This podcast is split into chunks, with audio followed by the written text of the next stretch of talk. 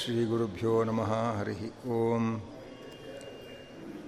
श्रीवामनसदानन्दप्राणापाननियामका भूतभव्याखिलेशाय भूयो भूयो नमो नमः नमोऽस्तु व्यासरूपाय निर्दोषगुणरूपिणे यज्ञानभास्करे सर्ववेदार्थोऽयं लवायते मुख्यप्राणाय, मध्वाय, पूर्णप्रज्ञाय सर्वदा, व्यासशिष्यप्रधानाय त्रैलोक्यगुरवे नमः। सत्तत्त्वदीपिकाचार्यान् वंदे विद्वन्महामणीन्, सच्छास्त्राभिरथान् सर्वान् अपि वन्देथ सज्जनान् नमो भगवते तस्मै सर्वतः परमायते सर्वप्राणिहृदिस्थाय वामनाय नमो नमः।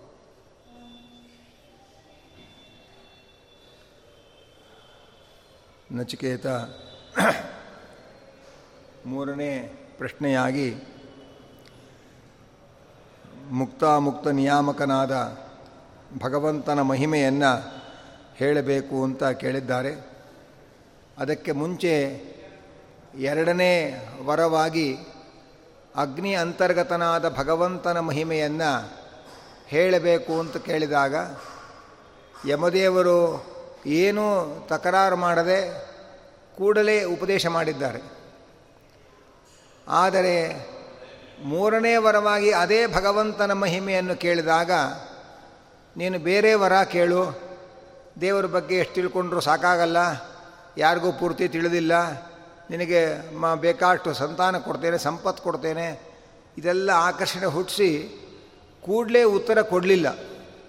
ಇದು ಯಾವುದಕ್ಕೂ ನಚಿಕೇತ ಬಲಿಯಾಗದೇ ಇದ್ದಾಗ ಆಮೇಲೆ ಯಮದೇವರು ಅವನಿಗೆ ಉಪದೇಶ ಮಾಡ್ತಾ ಇದ್ದಾರೆ. ಯಾಕೆ ಹೀಗೆ ಮಾಡ್ತಾ ಇದ್ದಾರೆ?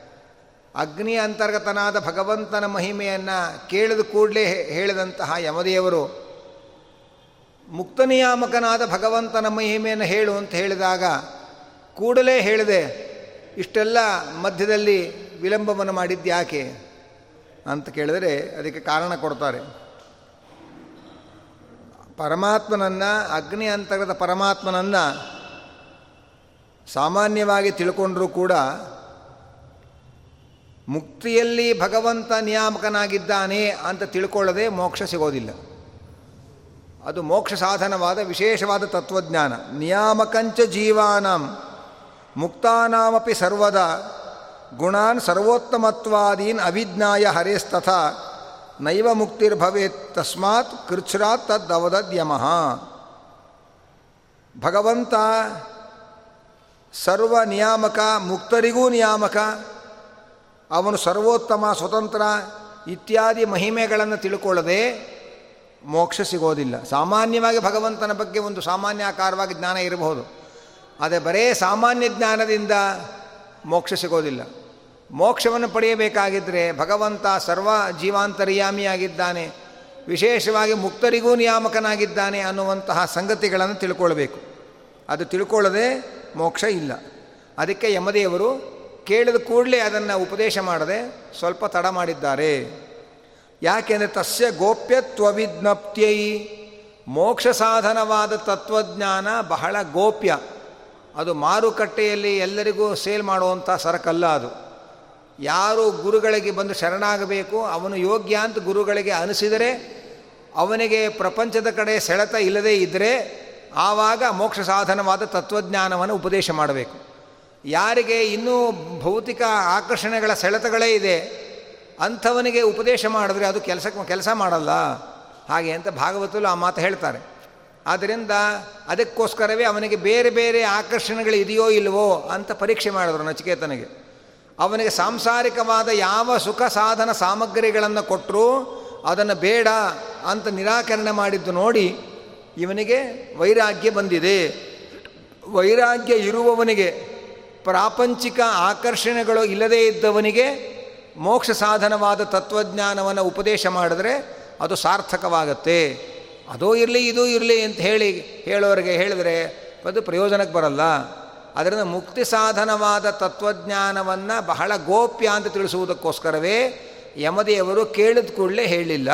ಅವನನ್ನು ಪರೀಕ್ಷೆ ಮಾಡಿ, ಅವನ ಮುಂದೆ ಅನೇಕ ಆಕರ್ಷಣೆಗಳನ್ನಿಟ್ಟು, ಅವನು ಬೇರೆ ಬೇರೆ ಆಕರ್ಷಣೆಗಳಿಗೆ ಬಲಿಯಾಗದೇ ಇದ್ದಾಗ ಉಪದೇಶ ಮಾಡಿದ್ದಾರೆ ಎಂಬುದಾಗಿ ತಿಳಿಸ್ತಾ ಇದ್ದಾರೆ. ಹಾಗಾದರೆ ಅಗ್ನಿ ಅಂತರ್ಗತ ಪರಮಾತ್ಮನನ್ನು ತಿಳ್ಕೊಳ್ಳೋದ್ರಿಂದ ಮೋಕ್ಷ ಇಲ್ಲ ಅಂತಾದರೆ ಮತ್ತದು ತಿಳ್ಕೊಳ್ಬೇಕಾದ ಅವಶ್ಯಕತೆ ಇಲ್ವಲ್ಲ? ಹಾಗೆ ಅಂತಂದರೆ ಅಲ್ಲಿ ಒಂದು ಸೂಕ್ಷ್ಮವಾದ ವ್ಯತ್ಯಾಸ ಇದೆ. ಏನಂತಂದರೆ ಅಗ್ನಿಸ್ಥವೇದನಾತ್ ಸುಖಾಧಿಕ್ಯಂ ಭವೇನ್ ಮುಕ್ತವು ತಸ್ಮಾತ್ ಪೃಥಗೀರಿತಂ. ಅಂದರೆ ಮುಕ್ತ ನಿಯಾಮಕ ಅನ್ನುವಂತಹ ಮಹಿಮೆ ಇದೆಯಲ್ಲ, ಆ ಭಗವಂತ ಮುಕ್ತ ನಿಯಾಮಕ ಅನ್ನುವ ಮಹಿಮೆಯ ಪರಿಚಯದಿಂದ, ಅದರ ಉಪಾಸನೆಯಿಂದ ಮೋಕ್ಷ ಸಿಗತ್ತೆ. ಪರಮಾತ್ಮ ಅಗ್ನಿ ಅಂತರ್ಗತನಾಗಿದ್ದಾನೆ ಅಂತ ಉಪಾಸನೆ ಮಾಡೋದರಿಂದ ಸಿಕ್ಕಿದ ಮೋಕ್ಷದಲ್ಲಿ ಸುಖ ಅಧಿಕವಾಗಿ ಅನುಭವಕ್ಕೆ ಬರುತ್ತೆ. ಆದ್ದರಿಂದ ಅದನ್ನು ಹೇಳಿದ್ದಾರೆ, ಇದನ್ನು ಹೇಳಿದ್ದಾರೆ. ಕೇವಲ ಅಗ್ನಿ ಅಂತರ್ಗತ ಭಗವಂತನ ಜ್ಞಾನ, ಭಗವಂತ ಅಗ್ನಿ ಅಂತರ್ಗತನಾಗಿದ್ದಾನೆ ಅಂತ ಇಷ್ಟೇ ಉಪಾಸನೆ ಮಾಡೋದರಿಂದ ಮೋಕ್ಷ ಸಿಗೋದಿಲ್ಲ. ಭಗವಂತ ಮುಕ್ತ ನಿಯಾಮಕನಾಗಿದ್ದಾನೆ, ಸರ್ವಜೀವಾಂತರ್ಯಾಮಿಯಾಗಿದ್ದಾನೆ, ಅವನು ಸರ್ವೋತ್ತಮ, ಸ್ವತಂತ್ರ ಇತ್ಯಾದಿ ಗುಣಗಳನ್ನು ತಿಳಿದುಕೊಂಡಾಗಲೇ ಮೋಕ್ಷ. ಹಾಗಾದರೆ ಅಗ್ನಿ ಅಂತರ್ಗತ ಪರಮಾತ್ಮನನ್ನು ತಿಳ್ಕೊಳ್ಳೋದು ವೇ ವ್ಯರ್ಥನ ಅಂತಂದರೆ ಅದು ವ್ಯರ್ಥ ಅಲ್ಲ. ಮೋಕ್ಷ ಸಿಕ್ಕಿದ ಮೇಲೆ ಅದು ಅಧಿಕವಾದ ಸುಖಾನುಭವಕ್ಕೆ ಕಾರಣವಾಗತ್ತೆ. ಆದ್ದರಿಂದ ಅದನ್ನು ಪ್ರತ್ಯೇಕವಾಗಿ ಹೇಳಿದ್ದಾರೆ. ಅನ್ನುವ ಮಾತನ್ನು ತತ್ವಸಾರ ಅನ್ನುವ ಗ್ರಂಥದ ಆಧಾರದಲ್ಲಿ ತಿಳಿಸ್ತಾ ಇದ್ದಾರೆ. ಅಲ್ಲಿಂದ ಮುಂದೆ ಭಗವಂತನ ಮಹಿಮೆಯನ್ನು ಹೇಳಬೇಕು ಅಂತ ನಚಿಕೇತ ಒತ್ತಾಯಪಡಿಸಿದಾಗ ಭಗವಂತನ ಮಹಿಮೆಯನ್ನು ಹೇಳಲಿಕ್ಕೆ ಆರಂಭ ಮಾಡ್ತಾ ಇದ್ದಾರೆ ಯಮದೇವರು.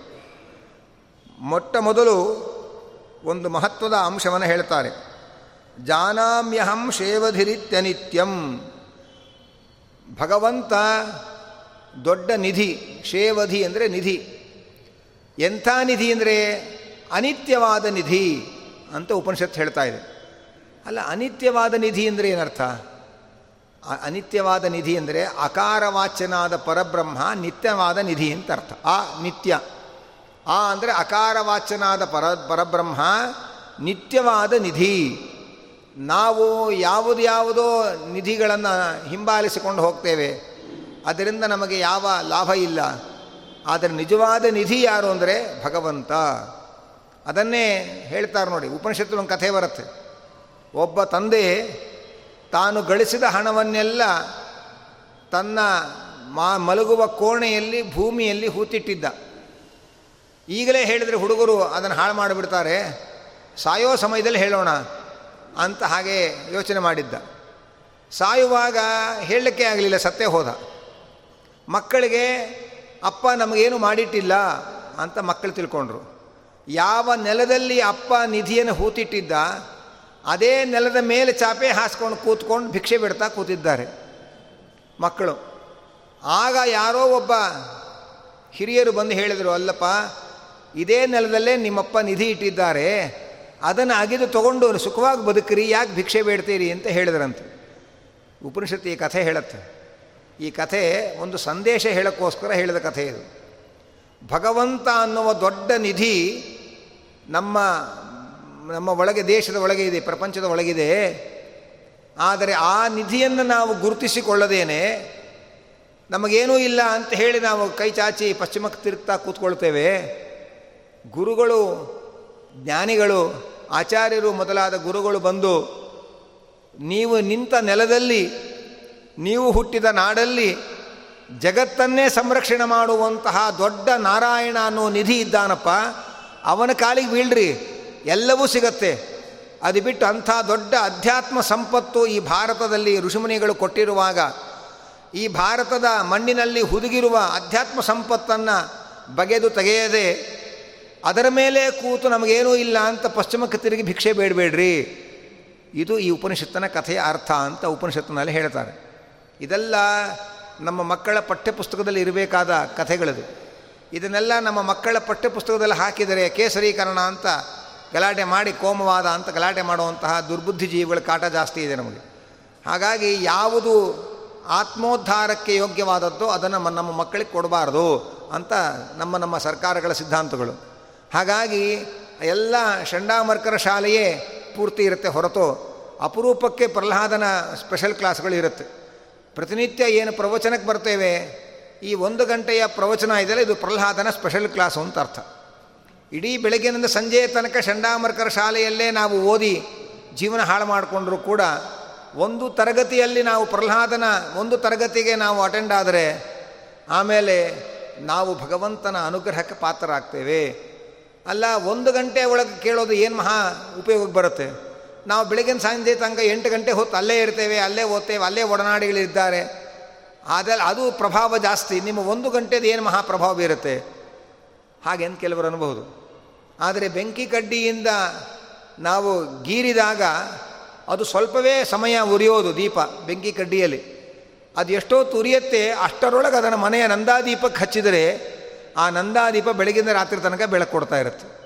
ಹಾಗೆ ಒಂದು ಗಂಟೆಯ ಅವಧಿ ಅಂದರೆ ಬೆಂಕಿ ಪಟ್ಟಣದಿಂದ ಕಡ್ಡಿ ಗೀರೋ ಕಾರ್ಯಕ್ರಮ ಅಷ್ಟೇ. ಅಷ್ಟರೊಳಗೆ ಅಲ್ಲಿ ಬೆಳಗುವ ಜ್ಞಾನ ಜ್ಯೋತಿಯನ್ನು ನಮ್ಮ ಹೃದಯದ ಹಣತೆಯಲ್ಲಿ ಹಚ್ಚಿಕೊಂಡ್ರೆ ಅದು ನಮ್ಮ ಬಾಳನ ಪೂರ್ತಿ ಬೆಳಕು ಚೆಲ್ಲಿ ನಮ್ಮನ್ನು ಕಾಪಾಡುತ್ತೆ ಅನ್ನೋದು ನಾವಿಲ್ಲಿ ಗಮನಿಸಬೇಕಾದದ್ದು. ಆದ್ದರಿಂದ ಯಮದೇವರು ಹೇಳ್ತಾ ಇದ್ದಾರೆ, ಅನಿತ್ಯಂ ಶೇವಧಿಹಿ, ಅಕಾರವಾಚ್ಯನಾದ ಪರಬ್ರಹ್ಮ, ನಿತ್ಯನಾದ ನಿಧಿ, ಆ ನಿಧಿಯನ್ನು ನಾವು ಗುರುತಿಸುವ ಕೆಲಸ ಮಾಡಬೇಕು. ಅನ್ನೋದನ್ನು ಹೇಳ್ತಾ ಇದ್ದಾರೆ. ಆ ನಿಧಿಯನ್ನು ಯಾವುದರಿಂದ ಹೊಂದಕ್ಕೆ ಸಾಧ್ಯ ಅಂದರೆ, ನಹಿ ಅಧ್ರುವೈ ಪ್ರಾಪ್ಯತೆ ಹಿ ಧ್ರುವಂ ತತ್.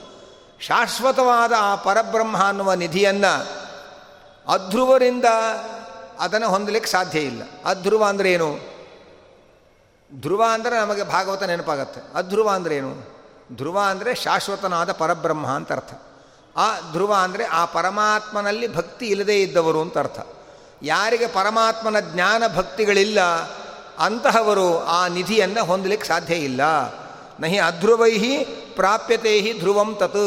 ಆ ಶಾಶ್ವತನಾದ ಭಗವಂತ ಅನ್ನುವ ನಿಧಿಯನ್ನು, ಭಗವಂತನ ಜ್ಞಾನ ಭಕ್ತಿಗಳನ್ನು ಸಂಪಾದನೆ ಮಾಡದೇ ಇರತಕ್ಕಂಥವರು ಹೊಂದಲಿಕ್ಕೆ ಸಾಧ್ಯ ಇಲ್ಲ. ತಥೋಮಯ ನಾಚಿಕೇತ ನಾಚಿಕೇತಶ್ಚಿತೋಗ್ನಿ ಅನಿತ್ಯೈ ದ್ರವ್ಯೈ ಪ್ರಾಪ್ತವಾನಸ್ಮಿ ನಿತ್ಯಂ. ಇನ್ನೊಂದು ಒಗಟಿನ ಮಾತು ಹೇಳ್ತಾರೆ.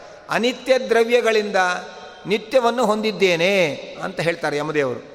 ಅನಿತ್ಯ ದ್ರವ್ಯಗಳಿಂದ ನಿತ್ಯವನ್ನು ಹೊಂದೋದು ಅಂದರೆ ಏನರ್ಥ? ಇಲ್ಲಿ ದ್ರವ್ಯ ಅಂತಂದರೆ ನಮ್ಮ ಮನಸ್ಸು ಮೊದಲಾದ ಇಂದ್ರಿಯಗಳು. ಅದಕ್ಕೆ ಯಾಕೆ ದ್ರವ್ಯ ಅಂತ ಹೆಸರು? ಅದು ವಿಷಯದ ಕಡೆಗೆ ಓಡ್ತಾ ಇರ್ತದೆ, ದ್ರವಣ. ವಿಷಯದ ಕಡೆಗೆ ಓಡೋದ್ರಿಂದ ಅದನ್ನು ದ್ರವ್ಯ ಅಂತ ಕರಿತಾ ಇದ್ದಾರೆ. ಅನಿತ್ಯ ದ್ರವ್ಯ ಅಂದೇ ಅರ್ಥ ಹಿಂದೆ ಹೇಳಿದ ಹಾಗೆಯೇ ಅಕಾರವಾಚನಾದ ಪರಬ್ರಹ್ಮನನ್ನು ನಿತ್ಯದಲ್ಲಿಯೂ ವಿಷೀಕರಿಸುವ ಇಂದ್ರಿಯಾದಿಗಳಿಂದ ನಿತ್ಯನಾದ ಪರಬ್ರಹ್ಮನನ್ನು ನಾವು ಹೊಂದಿದ್ದೇನೆ. ಯಾರು ತಮ್ಮ ಕಣ್ಣು, ಕಿವಿ ಮೊದಲಾದ ಸಕಲೇಂದ್ರಿಯಗಳಿಂದ ನಿರಂತರವಾಗಿ ಭಗವಂತನನ್ನೇ ಚಿಂತನೆ ಮಾಡ್ತಾ ಇರ್ತಾರೆ, ಅಂಥವರು ನಿತ್ಯನಾದ ಭಗವಂತನನ್ನು ಸೇರ್ತಾರೆ. ಆ ನಿತ್ಯ ದ್ರವ್ಯೈಹಿ ಆ ಅಂದರೆ ಅಕಾರವಾಚನಾದವನು ಪರಬ್ರಹ್ಮ. ಆ ಪರಬ್ರಹ್ಮನನ್ನು ನಿತ್ಯದಲ್ಲಿಯೂ ವಿಷೀಕರಿಸುವ ದ್ರವ್ಯ ಅಂದರೆ ನಮ್ಮ ಮನಸ್ಸು ಕಾಯೇನ ವಾಚ ಇರುವ ಅಂತೀರಲ್ಲ ಆ ಎಲ್ಲ ಇಂದ್ರಿಯಗಳು. ಅದರಿಂದ ನಿತ್ಯಂ ಪ್ರಾಪ್ತವಾನಸ್ಮಿ. ನಿತ್ಯನಾದ ಭಗವಂತನನ್ನು ಹೊಂದಿದವನಾಗಿದ್ದೇನೆ. ಆದ್ದರಿಂದಲೇ ಉಪನಿಷತ್ತು ಹೇಳುತ್ತೆ. ಭದ್ರಂ ಕರ್ಣೇಭಿ ಶೃಣುಯಾಮ ದೇವಾ ಅನೇ ಅರ್ಥ ನಮ್ಮ ಕಿವಿಗಳಿಂದ ಒಳ್ಳೆಯದು ಕೇಳೋಣ. ನಮ್ಮ ಕಣ್ಣುಗಳಿಂದ ಒಳ್ಳೆಯದನ್ನು ನೋಡೋಣ. ಹಾಗೆ ಅಂತ ಹೇಳ್ತಾರೆ. ಯಾಕೆ ಅಂತಂದರೆ ಮನಸ್ಸು ಅನ್ನೋದು ಒಂದು ಟೇಪ್ ರೆಕಾರ್ಡ್ರದ್ದು ಹಾಗೆ. ಆ ಕ್ಯಾಸೆಟ್ ಮುಂದೆ ಕೂತ್ಕೊಂಡು ನೀವು ಹತ್ತರೂ ಅದು ರೆಕಾರ್ಡ್ ಆಗುತ್ತೆ. ನಕ್ಕಿದ್ರು ರೆಕಾರ್ಡ್ ಆಗುತ್ತೆ. ಬಾಬಾ ಬ್ಲಾಕ್ಷಿಪ್ ಹೇಳಿದ್ರು ರೆಕಾರ್ಡ್ ಆಗುತ್ತೆ.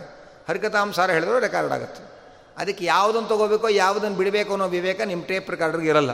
ಅದ್ರ ಮುಂದೆ ಕೂತೋರಿಗೆ ಇರಬೇಕಷ್ಟೇ ವಿವೇಕ. ಹಾಗೆ ನಮ್ಮ ಒಳಗೆ ದೇಹ ಅನ್ನುವಂತಹ ಒಂದು ಟೇಪ್ ರೆಕಾರ್ಡರ್ ಒಳಗೆ ಮನಸ್ಸು ಅನ್ನೋ ಅಂತ ಒಂದು ಕ್ಯಾಸೆಟ್ ಹಾಕಿಟ್ಟಿದ್ದಾನೆ ದೇವರು. ಅದಕ್ಕೆ ಆಹಾರ ಎಲ್ಲಿಂದ? ನಮ್ಮ ಕಣ್ಣಿಂದ, ಕಿವಿಯಿಂದ, ನಾಲಿಗೆಯಿಂದ, ಇದರಿಂದೆಲ್ಲ ಅದಕ್ಕೆ ಆಹಾರ ಹೋಗುತ್ತೆ. ನೀವು ಒಳ್ಳೆಯದನ್ನು ನೋಡಿದ್ರೆ ಒಳ್ಳೆಯದನ್ನೇ ಮೆಲುಕು ಹಾಕ್ತಾ ಇರುತ್ತೆ. ಅದನ್ನೇ ರೆಕಾರ್ಡ್ ಮಾಡ್ಕೊಂಡ್ಬಿಡುತ್ತೆ. ಕೆಟ್ಟದ್ದನ್ನು ನೋಡಿದ್ರೆ ಕೆಟ್ಟದ್ದನ್ನೇ ರೆಕಾರ್ಡ್ ಮಾಡ್ಕೊಳ್ಳುತ್ತೆ. ಅದು ಏನು ಆಹಾರ ಕೊಡ್ತೇವೋ ಅದನ್ನು ರೆಕಾರ್ಡ್ ಮಾಡ್ಕೊಳ್ಳೋದು ಅಷ್ಟೇ ಮನಸ್ಸಿನ ಕೆಲಸ. ರೆಕಾರ್ಡ್ ಆದಮೇಲೆ ಅದನ್ನೇ ಮೆಲುಕು ಹಾಕ್ತಾ ಇರುತ್ತೆ. ಮತ್ತೆ ಮತ್ತೆ ಮೆಲುಕು ಹಾಕ್ತಾ ಇರುತ್ತೆ. ಯಾವುದು ಕ್ಯಾಸೆಟಲ್ಲಿ ರೆಕಾರ್ಡ್ ಆಗಿದೆ, ಅದನ್ನು ಮತ್ತೆ ಅದನ್ನೇ ನಾವು ಮತ್ತೆ ಮತ್ತೆ ಕೇಳಬೇಕು. ನೀವು ಹಾಡು ಹೇಳಿದರೆ ಹಾಡು ರೆಕಾರ್ಡ್ ಆಗುತ್ತೆ, ಗೊಳೋ ಅಂತ ಅಳ್ತಾ ಕೂತ್ರೆ ಅತ್ತದ್ದೇ ರೆಕಾರ್ಡ್ ಆಗುತ್ತೆ. ಯಾಕೆಂದರೆ ಟೇಪ್ ರೆಕಾರ್ಡ್ರಿಗೆ ಇದನ್ನು ತೊಗೋಬೇಕು, ಇದನ್ನು ಬಿಡಬೇಕು ಅನ್ನೋ ಕಾಮನ್ ಸೆನ್ಸ್ ಇರಲ್ಲ. ಅದೇನು ಕೆಲಸ? ಏನು ಸಿಗುತ್ತೆ ಅದನ್ನು ಗ್ರಹಣ ಮಾಡೋದು ರೆಕಾರ್ಡ್ ಮಾಡೋದು, ಅಷ್ಟೇ ಕೆಲಸ. ಹಾಗೆ ಮನಸ್ಸು ಏನು ಅದಕ್ಕೆ ಒದಗಿಸ್ತೇವೆ, ಅದನ್ನು ರೆಕಾರ್ಡ್ ಮಾಡ್ಕೊಂಡ್ಬಿಡುತ್ತದು ನೀವು ಒಳ್ಳೆಯದನ್ನು ನೋಡ್ತಾ ಹೋದರೆ ಒಳ್ಳೆಯದನ್ನೇ ರೆಕಾರ್ಡ್ ಮಾಡ್ಕೊಳ್ಳುತ್ತೆ. ಕೆಟ್ಟದ್ದನ್ನು ನೋಡ್ತಾ ಕೂತ್ರೆ ಕೆಟ್ಟದ್ದನ್ನೇ ರೆಕಾರ್ಡ್ ಮಾಡ್ಕೊಳ್ಳುತ್ತೆ.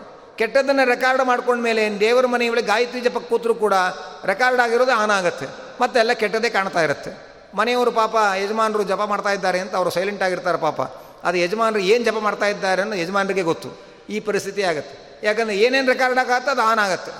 ಅಲ್ಲ, ಇದಕ್ಕೆ ಸ್ವಿಚ್ ಎಲ್ಲಿದೆ ಅಂತಂದರೆ, ನಮ್ಮ ಕಾರುಗಳಲ್ಲಿ, ಕೆಲವು ಕಾರುಗಳಲ್ಲಿ ನೀವು ಡೋರ್ ಓಪನ್ ಆದ್ಕೊಳ್ಳೆ ಲೈಟ್ ಬರುತ್ತೆ. ಹಾಕಿಕೊಳ್ಳೆ ಆಫ್ ಆಗುತ್ತೆ. ಇದು ಇವರು ಇವತ್ತು ಲೇಟಾಗಿ ಕಲ್ತ್ಕೊಂಡಿರೋದು. ನಮ್ಮ ಸ್ವಾಮಿ ಈ ವ್ಯವಸ್ಥೆ ನಮ್ಮ ದೇಹದಲ್ಲೇ ಮಾಡಿದ್ದಾನೆ ಅವನು. ನೀವು ಕಣ್ಣು ಮುಚ್ಚಿದ ಕೂಡಲೇ ಒಳಗೆ ರೆಕಾರ್ಡ್ ಟೇಪ್ ರೆಕಾರ್ಡ್ ಆನ್ ಆಗುತ್ತೆ. ಕಣ್ಣು ತೆರೆದ ಕೂಡಲೇ ಆಫ್ ಆಗುತ್ತೆ. ನೀವು ಕಣ್ಣು ಮುಚ್ಚಿದ್ರೆ ಒಳಗಿದ್ದೆಲ್ಲ ನಿಮಗೆ ಒಳಗೆ ಮೇಲೆ ಆಗ್ತಾ ಇರುತ್ತೆ, ಮನಸ್ಸಲ್ಲಿರೋದೆಲ್ಲ ರೆಕ, ಈಚೆ ಬರ್ತಾ ಇರುತ್ತೆ. ಕಣ್ಣು ತೆಗೆದರೆ ಹೊರಗಿನ ಪ್ರಪಂಚ ಮಾತ್ರ ಕಾಣ್ತಾ ಇರುತ್ತೆ. ರೆಪ್ಪೆ ಹಾಕಿದರೆ ಒಳಗೆ ಸ್ವಿಚ್ ಆನ್ ಆಗುತ್ತೆ, ರೆಪ್ಪೆ ತೆಗೆದರೆ ಒಳಗೆ ಆಫ್ ಆಗುತ್ತೆ ಹೊರಗಿನ ಕಾಣ್ತಾ ಇರುತ್ತೆ. ಅದಕ್ಕೆ ಧ್ಯಾನ ಮಾಡೋರು ಏನು ಮಾಡ್ತಾರೆ ಅಂದರೆ, ಕಣ್ಣು ಮುಚ್ಚಿ ಧ್ಯಾನ ಮಾಡಿ ಅಂತಾರೆ. ಯಾಕೆಂದರೆ ಎಲ್ಲ ಎಕ್ಸೈಟ್ ಬಾಗಿಲುಗಳೆಲ್ಲ ಓಪನ್ ಮಾಡಿಬಿಟ್ರೆ ಸಿನಿಮಾ ಟಿ ಥಿಯೇಟ್ರ್ ಒಳಗೆ ಒಳಗೆ ಸಿನಿಮಾ ಸರಿಯಾಗಿ ನೋಡೋಕ್ಕಾಗಲ್ಲ, ಎಲ್ಲ ಮಂಕ್ ಮಂಕ್ ಆಗುತ್ತೆ ಒಳಗಿನ ಬೆಳಕು ಬೀಳಬಾರ್ದು. ಅದೇ ಹೊರಗಿನ ಬೆಳಕು ಒಳಗೆ ಬಿದ್ದರೆ ಸಿನಿಮಾ ನಾವು ಸರಿಯಾಗಿ ನೋಡೋಕ್ಕಾಗಲ್ಲ ಅಂಥೇಳಿ ಎಲ್ಲ ಬಾಗಿಲು ಹಾಕಿ ದೀಪ ಹಾರಿಸ್ತಾರೆ. ಹಾಗೆಯೇ ಎಲ್ಲ ಇಂದ್ರಿಯಗಳು ಓಪನ್ ಆಗಿದ್ದರೆ ಹೊರಗಿಂದೇ ಕಾಣ್ತಾ ಇರುತ್ತೆ, ಹೊರಗಿಂದೇ ಕೇಳ್ತಾ ಇರುತ್ತೆ. ಆವಾಗ ಒಳಗೆ ಏನೂ ನೋಡೋಕ್ಕಾಗಲ್ಲ ನಾವು. ಅದಕ್ಕೆ ಮೊದಲು ಆವೃತ್ತ ಚಕ್ಷು ಮುಂದೆ ಹೇಳ್ತಾರೆ. ನಮ್ಮ ಎಲ್ಲ ಇಂದ್ರಿಯಗಳನ್ನು ನಾವು ಕಣ್ಮುಚ್ಚಿ ಕೂತ್ಕೊಳ್ಬೇಕು.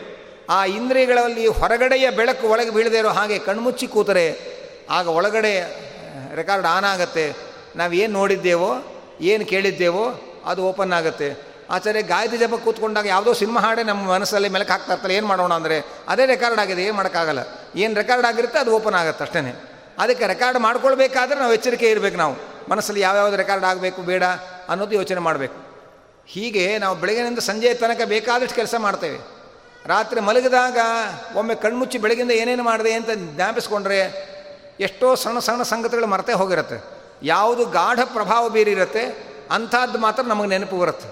ಹಾಗೆ ಯಾವುದು ಗಾಢವಾದ ಪ್ರಭಾವಕ್ಕೆ ಒಳಗಾಗಿರ್ತೇವೆ ಮ ಅದು ಅದು ಮನಸ್ಸಲ್ಲಿ ರೆಕಾರ್ಡ್ ಆಗಿರುತ್ತೆ, ಅದನ್ನೇ ನಾವು ಕಣ್ಣಲ್ಲಿ ನೋಡ್ತಾ, ಒಳಗಣ್ಣಿನಿಂದ ನೋಡ್ತಾ ಇರಬೇಕಾಗತ್ತೆ. ಆದ್ದರಿಂದ ಬಹಳ ಎಚ್ಚರಿಕೆ ಇರಬೇಕು ಅನ್ನೋದನ್ನು ಹೇಳ್ತಾರೆ. ಆದ್ದರಿಂದ ಅನಿತ್ಯ ದ್ರವೀಹಿ ಅಂದರೆ ಅಕಾರ, ಆ ಅಂದರೆ ಪರಮಾತ್ಮ.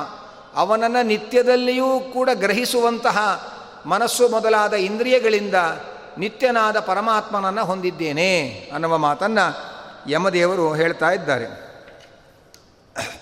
ಆ ಭಗವಂತ ಎಂಥವನು ಅಂದರೆ ಕಾಮಸ್ಯಾಪ್ತಿಂ ಜಗತಃ ಪ್ರತಿಷ್ಠಾಂ ಕ್ರತೋರಾನಂತ್ಯಂ ಅಭಯಸ್ಯ ಪಾರಂ ಸ್ತೋಮ ಮಹದುರ್ಗಾಯಂ ಪ್ರತಿಷ್ಠಾಂ ದೃಷ್ಟ್ವಾಧೃತ್ಯ ಧೀರೋ ನಚಿಕೇತು ಅತ್ಯಸ್ರಾಕ್ಷೀಹಿ. ನಚಿಕೇತನನ್ನು ಕುರಿತು ಹೇಳ್ತಾ ಇದ್ದಾರೆ, ನೋಡಪ್ಪ. ಆ ಭಗವಂತ ಎಂಥವನು ಅಂತಂದರೆ ಕ್ರತೋ ಆನಂತ್ಯ ಹೇತು. ಕ್ರತು ಅಂತಂದರೆ ಮಾಡುವ ಕರ್ಮಗಳು, ಅದು ಅನಂತ ಫಲವನ್ನು ಯಾರಿಂದ ಕೊಡುತ್ತೋ ಅಂಥ ಭಗವಂತ ಅವನು.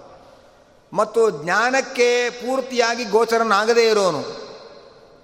ಜಗತ ಪ್ರತಿಷ್ಠಾಂ, ಇಡೀ ಜಗತ್ತಿಗೆ ಮೂಲಾಧಾರ ಆ ಭಗವಂತ. ಆದ್ದರಿಂದ ಭಗವಂತನ ಬಳಿ ಯಾರಿರ್ತಾರೆ? ಅವರು ಸಂಸ, ಯೋಗಿಗಳು ಈ ಸಂಸಾರದಲ್ಲೇ ಇರ್ತಾರೆ. ನಮ್ಮಂತಹ ಭೋಗಿಗಳು ಇದೇ ಸಂಸಾರದಲ್ಲೇ ಇರ್ತಾರೆ. ಆದ, ಆದರೆ ನಾವು ಕ್ಷಣ ಕ್ಷಣಕ್ಕೆ ನಾನಾ ಹೊಡೆತಗಳಿಂದ ತತ್ತರಿಸಿ ಹೋಗ್ತಾ ಇರ್ತೇವೆ. ಯೋಗಿಗಳು ಇದೇ ಸಂಸಾರದಲ್ಲಿ ನೆಮ್ಮದಿಯಿಂದ ಇರ್ತಾರೆ. ಅದು ಹೇಗೆ ಸಾಧ್ಯ? ಹಾಗೆ ಅಂತಂದರೆ ಅದಕ್ಕಿದೇ ಉತ್ತರ ಅದಕ್ಕೆ. ಬೀಸೋ ಕಲ್ಲು ಅಂತ ಹಳೆ ಕಾಲದಲ್ಲಿ ಒಂದಿತ್ತು. ಆ ಬೀಸೋ ಕಲ್ಲಿನಲ್ಲಿ ಮಧ್ಯದಲ್ಲಿ ಒಂದು ಗೂಟ ಇತ್ತು. ಅದರ ಸುತ್ತಲೂ ಬೀಸುವಾಗ ಮಧ್ಯದಲ್ಲಿ ಧಾನ್ಯದ ಕಾಳುಗಳನ್ನು ಹಾಕಿದರೆ ಯಾವ ಧಾನ್ಯದ ಕಾಳುಗಳು ಆ ಕಲ್ಲುಗಳ ಮಧ್ಯಕ್ಕೆ ಬರುತ್ತೆ? ಅದೆಲ್ಲ ಪುಡಿ ಪುಡಿಯಾಗಿ ನುಚ್ಚು ನೂರಾಗತ್ತೆ. ಆದರೆ ಆ ಪುಡಿಯಾದದ್ದನ್ನೆಲ್ಲ ತೆಗೆಯೋಣ ಅಂತ ಮೇಲಿನ ಬೀಸಕಲ್ಲಿ ತೆಗೆದರೆ ಕೆಲವು ಧಾನ್ಯದ ಕಾಳುಗಳು ಪುಡಿಯೇ ಆಗಿರಲ್ಲ. ಅಷ್ಟು ತಿರುಗಿಸಿದ್ದೇವೆ, ಯಾಕೆ ಪುಡಿ ಆಗಲಿಲ್ಲ ಅಂದರೆ ಅದು ಗೂಟದ ಬುಡದಲ್ಲೇ ಉಳ್ಕೊಂಡ್ಬಿಟ್ಟಿದೆ ಕೆಲವು ಧಾನ್ಯದ ಕಾಳುಗಳು ಕಾಳುಗಳು. ಆ ಗೂಟದ ಬುಡದಲ್ಲೇ ಉಳ್ಕೊಂಡ ಧಾನ್ಯದ ಕಾಳುಗಳು ಎಷ್ಟು ಬಿ, ಎಷ್ಟು ಬೀಸೋ ಕಲ್ಲು ತಿರುಗಿಸಿದ್ರೂ ಕೂಡ ಅದು ಪುಡಿಯಾಗೋದೇ ಇಲ್ಲ. ಆ ಗೂಟದಿಂದ ದೂರ ಬಂದು ಕಲ್ಲಿನ ಬುಡಕ್ಕೆ ಸಿಕ್ಕಿರುತ್ತಲ್ಲ ಅಂಥ ಧಾನ್ಯದ ಕಾಳುಗಳೆಲ್ಲ ಪುಡಿಪುಡಿಯಾಗಿರುತ್ತೆ ಹಾಗೆ ಜಗತ್ತು ಒಂದು ಬೀಸೋ ಕಲ್ಲಾದರೆ ಅದರ ಮಧ್ಯದ ಗೂಟ ಭಗವಂತ. ಗೂಟ ಕಿತ್ತೋದರೆ ಬೀಸೋಕಲ್ಲಿ ಬೀಸಕ್ಕೆ ಆಗಲ್ಲ. ಮತ್ತು ಗೂಟ ಹಾಕಿಸ್ಕೊಂಬರೋ ತನಕ ಅದನ್ನು ಹಾಗೆ ಇಡಬೇಕು. ಹಾಗೆ ಇಡೀ ಜಗ, ಜಗತ್ ಚಕ್ರದ ಗೂಟ ಭಗವಂತ, ಜಗತಃ ಪ್ರತಿಷ್ಠಾಂ. ಅವನನ್ನು, ಅವನ ಧ್ಯಾನ ಮಾಡಿಕೊಂಡು ಯಾರು ಇರ್ತಾರೆ? ಅವರು ಗೂಟದ ಬಳಿ ಇರೋ ಧಾನ್ಯದ ಕಾಳುಗಳಿದ್ದ ಹಾಗೆ. ಅವರು ಈ ಸಂಸಾರದಲ್ಲಿ ಎಷ್ಟು ತಿರುಗಿದರೂ ಕೂಡ ಅವರಿಗೇನು ಘಾಸಿ ಆಗದೆ ಅವರು ಹಾಗೆ ಧ್ಯಾನ ಮಾಡ್ತಾ ನಿಶ್ಚಿಂತೆಯಾಗಿರ್ತಾರೆ. ಆದರೆ ಗೂಟ ಬಿಟ್ಟು ಯಾರು ದೂರ ಬರ್ತಾರೆ? ಭಗವಂತನನ್ನು ಮರೆತು ಯಾರು ಬದುಕ್ತಾರೆ? ಅವರು ಈ ಬೀಸೋ ಕಲ್ಲಿನ ಮಧ್ಯೆ ಸಿಲುಕಿ ನಲಿಗೆ ನುಚ್ಚು ನೂರಾಗಿ ಹೋಗ್ತಾರೆ. ಅದನ್ನು ಭಗವಂತ ಜಗತ ಪ್ರತಿಷ್ಠಾಂ, ಇಡೀ ಜಗತ್ತಿನ ಮೂಲಾಧಾರ, ಮುಕ್ತ ಪ್ರಪಂಚದ ಮೂಲಾಧಾರ, ಎಲ್ಲ ದೇವತೆಗಳ ಪ್ರಪಂಚದ ಮೂಲಾಧಾರ, ಎಲ್ಲರಿಗೂ ಆ ಭಗವಂತ ಆಧಾರನಾಗಿದ್ದಾನೆ. ಅಂಥ ಭಗವಂತನನ್ನು ಅವನೇ ಶಾಮನೆಂಥವನು ಅಂದರೆ ಅಭಯಸ್ಯ ಪಾರಂ. ಯಾರು ಸಂಸಾರದ ಭಯಕ್ಕೆ ಒಳಗಾಗಿದ್ದಾರೆ ಅವರಿಗೆ ಮೋಕ್ಷದ ಅಭಯವನ್ನು ಕೊಡುವಂಥವನು ಭಗವಂತ. ಅದು ಆದ್ದರಿಂದ ಅವನು ಅಭಯಸ್ಯ ಪಾರಂ. ನಾವೆಲ್ಲ ಪ್ರಹ್ಲಾದನ ಚರಿತ್ರೆ ಕೇಳ್ತೇವೆ. ಪ್ರಹ್ಲಾದ ಹೇಳ್ತಾನೆ ನರಸಿಂಹದೇವರೇ, ನನಗೆ ನಿಮ್ಮನ್ನು ನೋಡಿದ್ರೆ ಭಯ ಇಲ್ಲ. ನನಗೆ ಸಂಸಾರ ನೋಡಿದ್ರೆ ಭಯ ಆಗತ್ತೆ ಅಂತ ನರಸಿಂಹ ಹೇಳ್ತಾನೆ. ನಾವು ನರಸಿಂಹ ಅಂದ್ರೇ ಹೆದರ್ಕೊಂಡ್ಬಿಡ್ತೇವೆ. ಹೆದರಿಕೆ ಪರಿಹಾರ ಆಗೋಕ್ಕೆ ನರಸಿಂಹದೇವರು ಇರೋದು ಪಾಪ. ಆದರೆ ನರಸಿಂಹದೇವರು ನರಸಿಂಹ ಸಾಲಗ್ರಾಮ ಮುಟ್ಟಕ್ಕೆ ಹೋಗ್ಬಿಟ್ರಿ, ತಂಟೆಗೆ ಹೋಗ್ಬಿಟ್ರಿ ಕೊಟ್ಬಿಡಿ ದೇವಸ್ಥಾನಕ್ಕೆ ನರಸಿಂಹನ ತಂಟೆಗೆ ಹೋಗ್ಬಿಡ್ರಿ ನೀವು. ಹಾಗೆ ನರಸಿಂಹ ಅಂದ್ರೇ ಹೆದರ್ತೇವೆ ನಾವು. ಪ್ರಹ್ಲಾದನು ನಮಗೂ ಇಷ್ಟೇ ವ್ಯತ್ಯಾಸ. ಪ್ರಹ್ಲಾದನಿಗೆ ಸಂಸಾರದಲ್ಲಿ ಭಯ, ಭಗವಂತನ ಬಗ್ಗೆ ಭಯ ಇಲ್ಲ. ನಮಗೆ ಸಂಸಾರದಲ್ಲಿ ಭಯ ಇಲ್ಲ, ಭಗವಂತನ ಕಂಡ್ರೆ ಭಯ. ಎಲ್ಲಿ ಭಯ ಜಾಸ್ತಿ ಆಗುತ್ತೋ ಅಲ್ಲಿ ಪ್ರೀತಿ, ಎಲ್ಲಿ ಭಯ ಪರಿಹಾರ ಆಗುತ್ತೋ ಅಲ್ಲಿ ಭಯ. ಇದು ನಮ್ಮ ಅವಸ್ಥೆಯಾಗಿದೆ. ಪರಮಾತ್ಮ ಎಂಥವನು ಅಂದರೆ ಅಭಯಸ್ಯ ಪಾರಂ. ಅವನು ಎಲ್ಲರಿಗೂ ಕೂಡ ಭಯ ನಿವಾರಣೆ ಮಾಡುವ, ಮೋಕ್ಷವನ್ನು ಕೊಡುವಂತಹ ಮಹಾನುಭಾವ. ಆದ್ದರಿಂದ ಎಲ್ಲಿ ಏನೇ ಭಯ ಆದರೂ ನಾವು ಭಗವಂತ ನೋಡ್ತೇವೆ ಅಭಯ ಹಸ್ತ ಇಟ್ಕೊಂಡಿರ್ತಾನೆ ನೋಡಿ. ಅಭಯ ಹಸ್ತ ಯಾಕೆಂದರೆ ನಿಮಗೆ ಜಗತ್ತಿನಲ್ಲಿ ಭಯ ಇಲ್ಲದೆ ಇರೋ ಜಾಗ ಅಂತಂದ್ರೆ ನನ್ನ ಸನ್ನಿಧಾನ ಅಷ್ಟೇ, ಇನ್ನೆಲ್ಲೂ ಹೋದರೂ ಭಯ ನಿಮಗೆ ಅಂತ ಭಗವಂತ ತೋರಿಸ್ತಾ ಇರ್ತಾನೆ. ಆದ್ದರಿಂದ ಅಭಯ ಅಂದರೆ ಮೋಕ್ಷ ಅಂತ ಅರ್ಥ. ಯಾವುದೇ ಭಯ ಇಲ್ಲದೇ ಇರತಕ್ಕ, ಜನನ ಮರಣಗಳ ಭಯ ಇಲ್ಲದೇ ಇರತಕ್ಕಂಥ ಮೋಕ್ಷಕ್ಕೆ ಅಭಯ ಅಂತ ಹೆಸರು. ಅದನ್ನು ಕೊಡುವವನು ಭಗವಂತ. ಸ್ತೋಮ ಮಹತ್. ನಾವು ಅವನನ್ನು ಎಷ್ಟೇ ಸ್ತೋ, ಸ್ತೋಮ ಅಂದರೆ ಸ್ತೋತ್ರಗಳು ವೇದ ವಚನಗಳು ನಾವು ಎಷ್ಟೇ ಸ್ತೋತ್ರ ಮಾಡಬಹುದು, ಎಷ್ಟೇ ವೇದಗಳಿಂದ ಅವನನ್ನು ಹಾಡಬಹುದು, ಆದರೆ ಆದರೂ ಅವನ ಮಹಿಮೆಯನ್ನು ಪೂರ್ತಿ ಹಾಡಿ ಮುಗಿಸ್ಲಿಕ್ಕೆ ಸಾಧ್ಯ ಇಲ್ಲ. ನಮ್ಮ ವೇದ ಮಂತ್ರಗಳನ್ನೂ ಮೀರಿ ನಿಂತ ಮಹಿಮೆ, ನಮ್ಮ ಎಲ್ಲ ಸ್ತೋತ್ರಗಳಿಗೂ ನಿಲುಕದಷ್ಟು ಅನಂತ ಮಹಿಮೆ ಉಳ್ಳವನು ಪರಮಾತ್ಮ. ಉರುಗಾಯಂ, ಉರು ಅಂತಂದರೆ ಉತ್ತಮವಾದ ವೇದಗಳಿಂದ ಪ್ರತಿಪಾದ್ಯನಾದವನು, ಉತ್ತಮರಾದ ಬ್ರಹ್ಮಾದಿ ದೇವತೆಗಳಿಂದ ಗಾಯನ ಮಾಡಲ್ತಕ್ಕ, ಮಾಡಲ್ಪಡುವವನು ಭಗವಂತ. ಅಂಥ ಭಗವಂತನೇ ಸರ್ವೋತ್ತಮ ಶಾಶ್ವತ ವಸ್ತು ಅಂತ ತಿಳ್ಕೊಂಡು, ನಚಿಕೇತ, ನೀನು ಬೇರೆ ಎಲ್ಲವನ್ನು ಕೈಬಿಟ್ಟಿ. ಧೀ, ನಚಿಕೇತ ಅತ್ಯಸ್ಸರಾಕ್ಷಿ. ಆ ಭಗವಂತನೊಬ್ಬನೇ ಶಾಶ್ವತ ಅನ್ನುವುದನ್ನು ಸರಿಯಾಗಿ ತಿಳಿದುಕೊಂಡು, ಬೇರೆ ಎಲ್ಲ ಭೌತಿಕ ಸೆಳೆತಗಳನ್ನು ನೀನು ತಿರಸ್ಕಾರ ಮಾಡಿದಿ. ಹಾಗೆ ಅಂತ ಇದ್ದಾರೆ. ಆ ಭಗವಂತ ತಮ್ ದುರ್ದರ್ಶಂ ಗೂಢಮನುಪ್ರವಿಷ್ಟಂ. ಅವನು ದುರ್ದರ್ಶ ಅಂದರೆ ಅವನನ್ನು ನೋಡಲಿಕ್ಕೆ ಯಾರ ಕೈಯಲ್ಲೂ ಆಗಲ್ಲ. ಯಾಕಾಗಲ್ಲ? ಗೀತೆಯಲ್ಲಿ ಒಂದು ಕಡೆ ಹೇಳ್ತಾರೆ. ಭಗವಂತ, ನಾವೆಲ್ಲರೂ ಭಗವಂತನೊಳಗೆ ಇದ್ದೇವೆ. ಭಗವಂತ ನಮ್ಮೊಳಗಿದ್ದಾನೆ, ನಾವೆಲ್ಲ ಭಗವಂತನ ಒಳಗೆ ಇದ್ದೇವೆ. ಭಗವಂತನ ಮೇಲೆ ನಾವೆಲ್ಲ ಕೂತಿದ್ದೇವೆ ಅಂತಾದರೆ ನಮ್ಗೆ ಯಾಕೆ ಅದು ಆ ಫೀಲಿಂಗ್ ಬರ್ತಾ ಇಲ್ಲ ಅಂತ ಒಂದು ಪ್ರಶ್ನೆ ಮಾಡ್ತಾರೆ. ಚಾಪೆ ಮೇಲೆ ಕೂತರೆ ಚಾಪೆ ಮೇಲೆ ಕೂತಿದ್ದೇವೆ ಅಂತ ನಮ್ಮ ಅನುಭವ ಬರುತ್ತೆ. ಮನೆ ಮೇಲೆ ಕೂತ್ಕೊಂಡ್ರೆ ಮನೆ ಮೇಲೆ ಕೂತಿದ್ದೇವೆ ಅಂತ ಅದರ ಸ್ಪರ್ಶದ ಅನುಭವ ಬರುತ್ತೆ. ನೆಲದ ಮೇಲೆ ಕೂತ್ಕೊಂಡ್ರೆ ನೆಲದ ಮೇಲೆ ಕೂತಿದ್ದೇವೆ ಅಂತ ಅದರ ಅನುಭವ ಬರುತ್ತೆ. ದೇವರ ಮೇಲೆ ಕೂತಿದ್ರೆ ಆ ಅನುಭವ ನಮಗೆ ಯಾಕೆ ಬರ್ತಾ ಇಲ್ಲ? ಹಾಗೆ ಅಂತ ಪ್ರಶ್ನೆ ಮಾಡ್ತಾರೆ. ಅದಕ್ಕೆ ಉತ್ತರ ಕೊಡ್ತಾನೆ ಕೃಷ್ಣ. ಈ ಮನೆ ಮೇಲೆ ಕೂತದ್ದು, ಚಾಪೆ ಮೇಲೆ ಕೂತದ್ದು, ಚೇರ್ ಮೇಲೆ ಕೂತದ್ದು, ಜಮಖಾನೆ ಮೇಲೆ ಕೂತಿದ್ದೆಲ್ಲ ನಿಮಗೆ ಅನುಭವಕ್ಕೆ ಬರುತ್ತೆ. ಯಾಕೆಂದರೆ ಅದು ಪ್ರಾಕೃತವಾದ ವಸ್ತುಗಳು, ನಿಮ್ಮ ಇಂದ್ರಿಯಗಳು ಪ್ರಾಕೃತ. ನಿಮ್ಮ ತ್ವಗಿಂದ್ರಿಯ ಇದೆಯಲ್ಲ ಚರ್ಮ ಇಂದ್ರಿಯ, ಆ ತ್ವಗಿಂದ್ರಿಯ ಪ್ರಾಕೃತವಾದ ಸ್ಪರ್ಶವನ್ನು ಗ್ರಹಣ ಮಾಡುತ್ತೆ ಹೊರತು ನಾನು ಅಪ್ರಾಕೃತನಾದವನಾದ್ದರಿಂದ ಅಪ್ರಾಕೃತವಾದದ್ದ, ಅಪ್ರಾಕೃತವಾದ ಸ್ಪರ್ಶವನ್ನು ಅದು ಗ್ರಹಣ ಮಾಡಲ್ಲ. ಆದ್ದರಿಂದ ನನ್ನ ಮೇಲೆ ಕೂತಿದ್ರು ನೀವು, ನನ್ನ ಮೇಲೆ ಕೂತಿದ್ದೇನೆ ಅನ್ನೋ ಫೀಲಿಂಗ್ ನಿಮಗೆ ಬರ್ತಾ ಇಲ್ಲ. ಬೇರೆ ವಸ್ತುಗಳು, ಅದೆಲ್ಲ ಪ್ರಾಕೃತವಾದ ವಸ್ತುಗಳಾದ್ದರಿಂದ ನಿಮ್ಮ ಪ್ರಾಕೃತವಾದ ತ್ವಗೀಂದ್ರಿಯಕ್ಕೆ ಪ್ರಾಕೃತವಾದ ಸ್ಪರ್ಶಗಳ ಜ್ಞಾನ ಬರುತ್ತೆ. ಅದನ್ನು ಗೊತ್ತಾಗುತ್ತೆ ನಾನು ಮನೆ ಮೇಲೆ ಕೂತಿದ್ದೇನೆ, ಚಾಪೆ ಮೇಲೆ ಕೂತಿದ್ದೇನೆ ಅಂತ. ಆದರೆ ನಾವೆಲ್ಲರೂ ದೇವರ ಮೇಲೆ ಕೂತಿರೋದು. ದೇವರೇ, ದೇವರೊಳಗೆ ನಾವೆಲ್ಲ ಇರೋದು. ಆದರೂ ನಮಗೆ ಅದರ ಗೊತ್ತಾಗ್ತಾ ಇಲ್ಲ. ಯಾಕೆಂದರೆ ನಮ್ಮ ತೊಗಿಂದ್ರಿಯ ಭಗವಂತನ ಸ್ಪರ್ಶವನ್ನು ಗ್ರಹಿಸಲಿಕ್ಕೆ ಸಾಧ್ಯ ಇಲ್ಲ. ಭಗವಂತ ಅಪ್ರಾಕೃತನಾದವನಾದ್ದರಿಂದ ಅವನ ರೂಪ, ಸ್ಪರ್ಶ ಎಲ್ಲವೂ ಅಪ್ರಾಕೃತವಾದದ್ದು. ದುರ್ದರ್ಶಂ, ಅವನನ್ನು ನಾವು ಈ ಚರ್ಮ ಚಕ್ಷುಸಿನಿಂದ ನೋಡಲಿಕ್ಕೆ ಆಗಲ್ಲ. ಯಾಕೆಂದರೆ ಈ ಚಕ್ಷುರಿಂದ್ರಿಯ ಪ್ರಾಕೃತವಾದ ರೂಪವನ್ನು ಮಾತ್ರ ಗ್ರಹಣ ಮಾಡುತ್ತೆ. ಭಗವಂತ ಅಪ್ರಾಕೃತನಾದವನಾದ್ದರಿಂದ ಅವನ ಅಪ್ರಾಕೃತ ರೂಪವನ್ನು ಗ್ರಹಣ ಮಾಡುವ ಶಕ್ತಿ ನಮ್ಮ ಕಣ್ಣಿಗಿಲ್ಲ. ಅಂದಮೇಲೆ ಕಣ್ಣಿಗೆ ಕಾಣಿಸ್ಲಿಲ್ಲ ಅಂತ ಇಲ್ಲ ಅಂತ ಹೇಳಕ್ಕೆ ಹೇಗೆ ಸಾಧ್ಯ? ಕಣ್ಣಿಗೆ ಕಾಣೋ ವಸ್ತುವೇ ಅಲ್ವಲ್ಲ?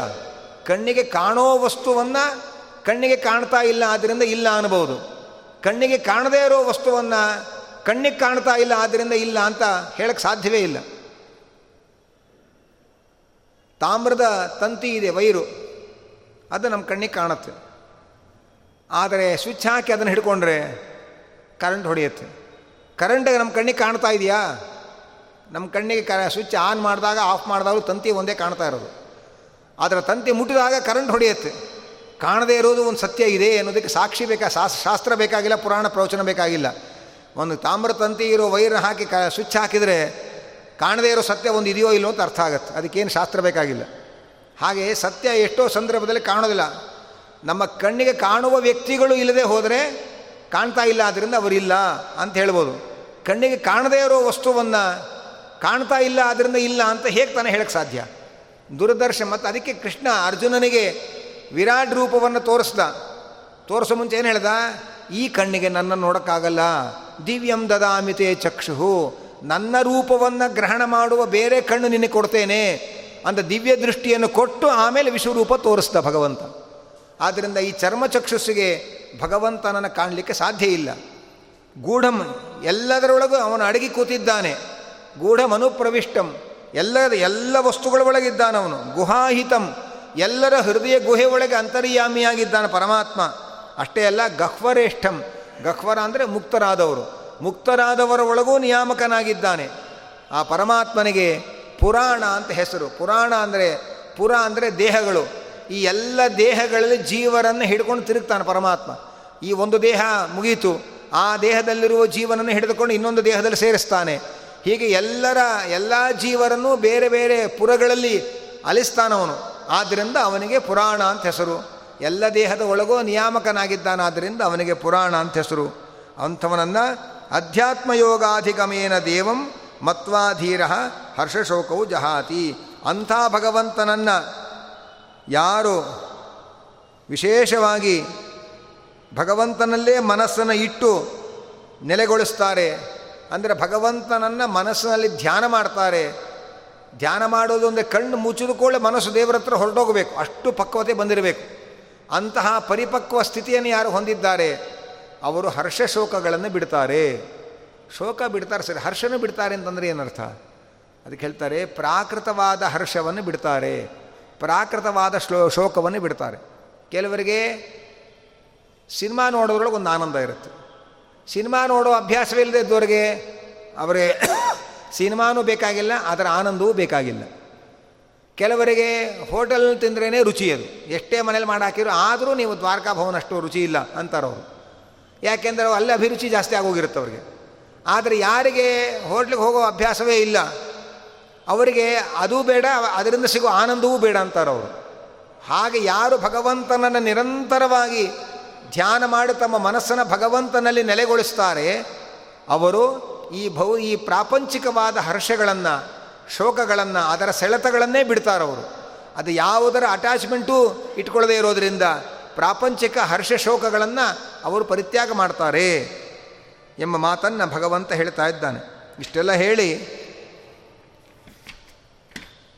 ಏತಚ್ಛ್ರುತ್ವ ಸಂಪರಿಗೃಹ್ಯ ಸ್ಮರ್ತ್ಯ ಪ್ರವೃಹ್ಯ ಧರ್ಮ್ಯಮಣುಮೇತಮಾಪ್ಯ ಸಮೋದತೆ ಮೋದನೀಯಂ ಹಿ ಲಬ್ಧ್ವಾ ವಿವೃತಂ ಸದ್ಮನಾ ನಚಿಕೇತ ಸಂಮನ್ಯೇ ಹೀಗೆ ಜ್ಞಾನಿಗಳಿಂದ ಭಗವಂತನ ಬಗ್ಗೆ ಸರಿಯಾಗಿ ತಿಳಿದುಕೊಂಡು ಅದನ್ನು ಚಿಂತನೆ ಮಾಡಿ ಜೀವರಿಂದ ಭಗವಂತನನ್ನು ಪ್ರತ್ಯೇಕಿಸಿ ತಿಳ್ಕೊಳ್ಬೇಕು ಅಂತ ಹೇಳ್ತಾ ಇದ್ದಾರೆ. ಮುಕ್ತಜೀವೇ ಸ್ಥಿತುಂ ವಿಷ್ಣುಂ ವಿದಿತ್ವ ಜೀವತಃ ಪೃಥಕ್. ಮೋದತೆ ಮೋದನೀಯಂ ತಂ ಪ್ರಾಪ್ಯ ಮುಕ್ತ ಸದೈವಚ.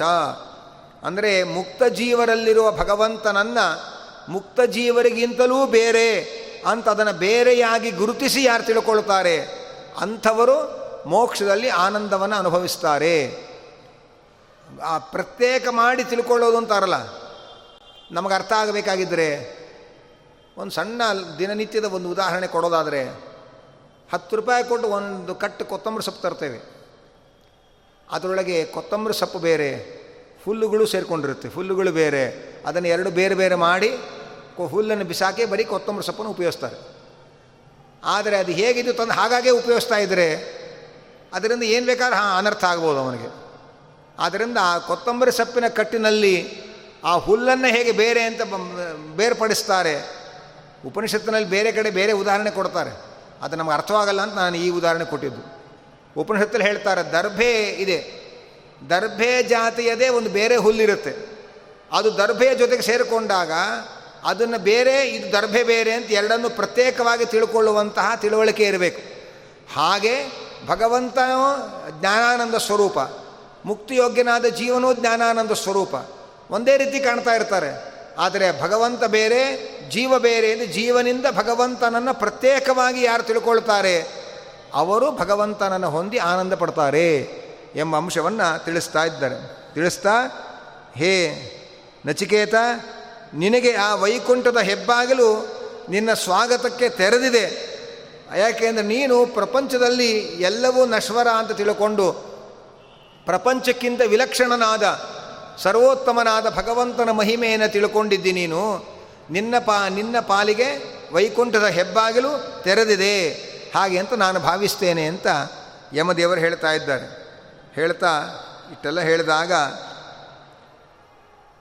ಅವ್ರು ಹೇಳ್ತಾರೆ, ನಚಿಕೇತ, ಆಯ್ತಪ್ಪ, ನನಗೆ ಸಾಕು ಇದೆಲ್ಲ ನಮ್ಮ ಭಗವಂತನ ಬಗ್ಗೆ ಹೇಳ್ರಿ. ನೀವು, ನಿನಗೆ ವೈಕುಂಠ ಸಿಗತ್ತೆ, ಅದೆಲ್ಲ ಬೇಡ ನಂಗೆ, ಅದು ಪುರಾಣ ಬೇಕಾಗಿಲ್ಲ. ನಂಗೆ ದೇವ್ರ ಬಗ್ಗೆ ಹೇಳ್ರಿ. ಅಂತ ಮತ್ತೆ ಒತ್ತಾಯ ಪಡಿಸ್ತಾರೆ. ನೋಡಪ್ಪ, ಎರಡು ರೀತಿ ಹೇಳ್ತೇನೆ. ಒಂದು ಸಂಕ್ಷೇಪ ವಿಸ್ತಾರಾಭ್ಯಾಂಚ ಅಂತ. ನೀನೇನು ಕೇಳ್ತಾ ಇದ್ದಿ? ಆ ಭಗವಂತನನ್ನು ಸಂಕ್ಷೇಪವಾಗಿ ಹೇಳೋ ಶಬ್ದ ಒಂದಿದೆ. ವಿಸ್ತಾರವಾಗಿ ಈ ಉಪನಿಷತ್ ಮುಗಿಯೋ ತನಕ ಹೇಳ್ತಾ ಇರ್ತೇನೆ ನಾನು. ಸಂಕ್ಷೇಪವಾಗಿ ಹೇಳೋದು ಅಂದರೆ ಏನು? ಅವ್ರು ಹೇಳ್ತಾರೆ, ಸರ್ವೇ ವೇದಾ ಯತ್ಪದಮಾಮನಂತಿ ತಪಾಂಸಿ ಸರ್ವಾಣಿ ಚ ಯದ್ವದಂತಿ ಯದಿಚ್ಛಂತೋ ಬ್ರಹ್ಮಚರ್ಯಂ ಚರಂತಿ, ತತ್ತೇ ಪದಂ ಸಂಗ್ರಹೇಣ ಬ್ರವೀಮಿ.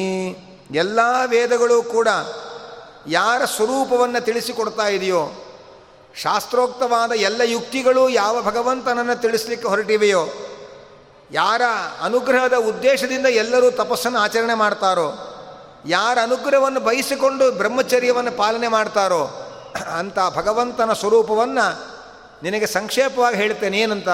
ಓಂ ಇತಿ. ನಿಂಗೆ ಆ ಭಗವಂತನ ಬಗ್ಗೆ ಸಂಕ್ಷೇಪವಾಗಿ ಹೇಳೋದಾದರೆ, ಓಂ. ಹೇಳಿದ್ದಾಯ್ತು ದೇವ್ರ ಬಗ್ಗೆ ಅಂತಾರೆ ಯಮದೇವರು. ಯಾಕೆಂದರೆ ಎಲ್ಲ ವೇದಗಳ ಮೂಲ ಓಂಕಾರ.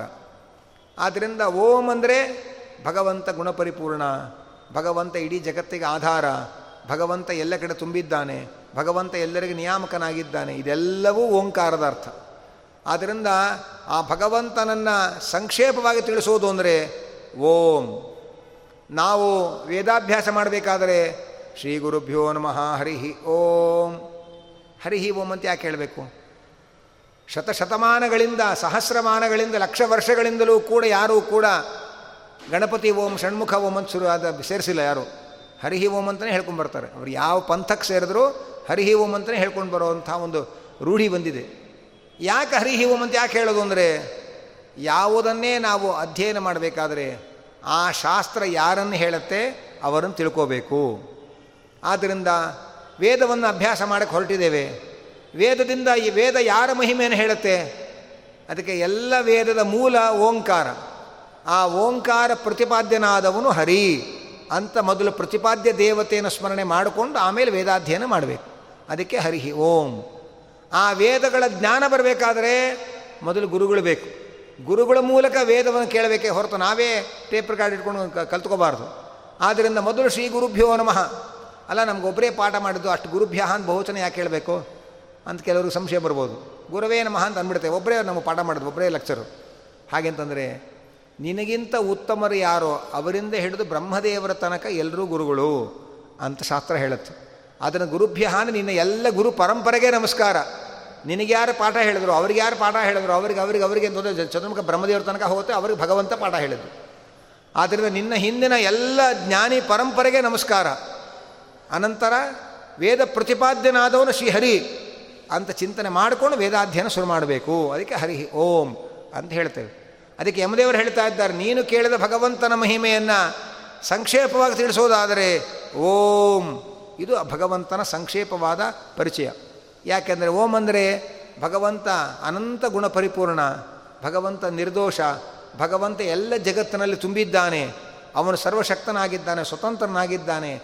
ಇಡೀ ವೇದದಲ್ಲಿ ಹೇಳುವ ಎಲ್ಲ ಮಹಿಮೆಗಳು ಓಂಕಾರದ ಅರ್ಥ. ಇಷ್ಟು ಹೇಳಿ, ಏತದ ಈ ಭ ಈ ಈ ಭಗವಂತ ಅಕ್ಷರ, ಅಂದರೆ ಅವಿನಾಶಿ, ಸರ್ವೋತ್ತಮನಾದ ಅಕ್ಷರ ಇವನು. ಯಾಕೆಂದರೆ ಅಕ್ಷರ ಅಂತಂದರೆ ಮಹಾಲಕ್ಷ್ಮೀ ದೇವಿಗೂ ಅಕ್ಷರ ಅಂತ ಹೆಸರಿದೆ. ಜಡ ಪ್ರಕೃತಿಗೂ ಅಕ್ಷರ ಅಂತ ಹೆಸರಿದೆ. ಆ ಜಡ ಪ್ರಕೃತಿ ಅಧಮ ಅಕ್ಷರ. ಅದಕ್ಕೆ ನಿಯಾಮಕಳಾದ ಮಹಾಲಕ್ಷ್ಮಿ ಮಧ್ಯಮ ಅಕ್ಷರ. ಅವಳಿಗೂ ನಿಯಾಮಕನಾದ ಭಗವಂತ ಉತ್ತಮಾಕ್ಷರ. ಆದ್ದರಿಂದ ಪುರುಷೋತ್ತಮ ಅಂತ ಅವನನ್ನು ಕರೀತಾರೆ. ಸಮತೀತ ಕ್ಷರಾಕ್ಷರ. ಅಂಥ ಭಗವಂತ, ಏತದಾಲಂಬನಂ ಶ್ರೇಷ್ಠಂ, ಏತದಾಲಂಬನಂ ಪರಂ, ಏತದಾಲಂಬನಂ ಜ್ಞಾತ್ವ ಬ್ರಹ್ಮಲೋಕೆ ಮಹೀಯತೆ.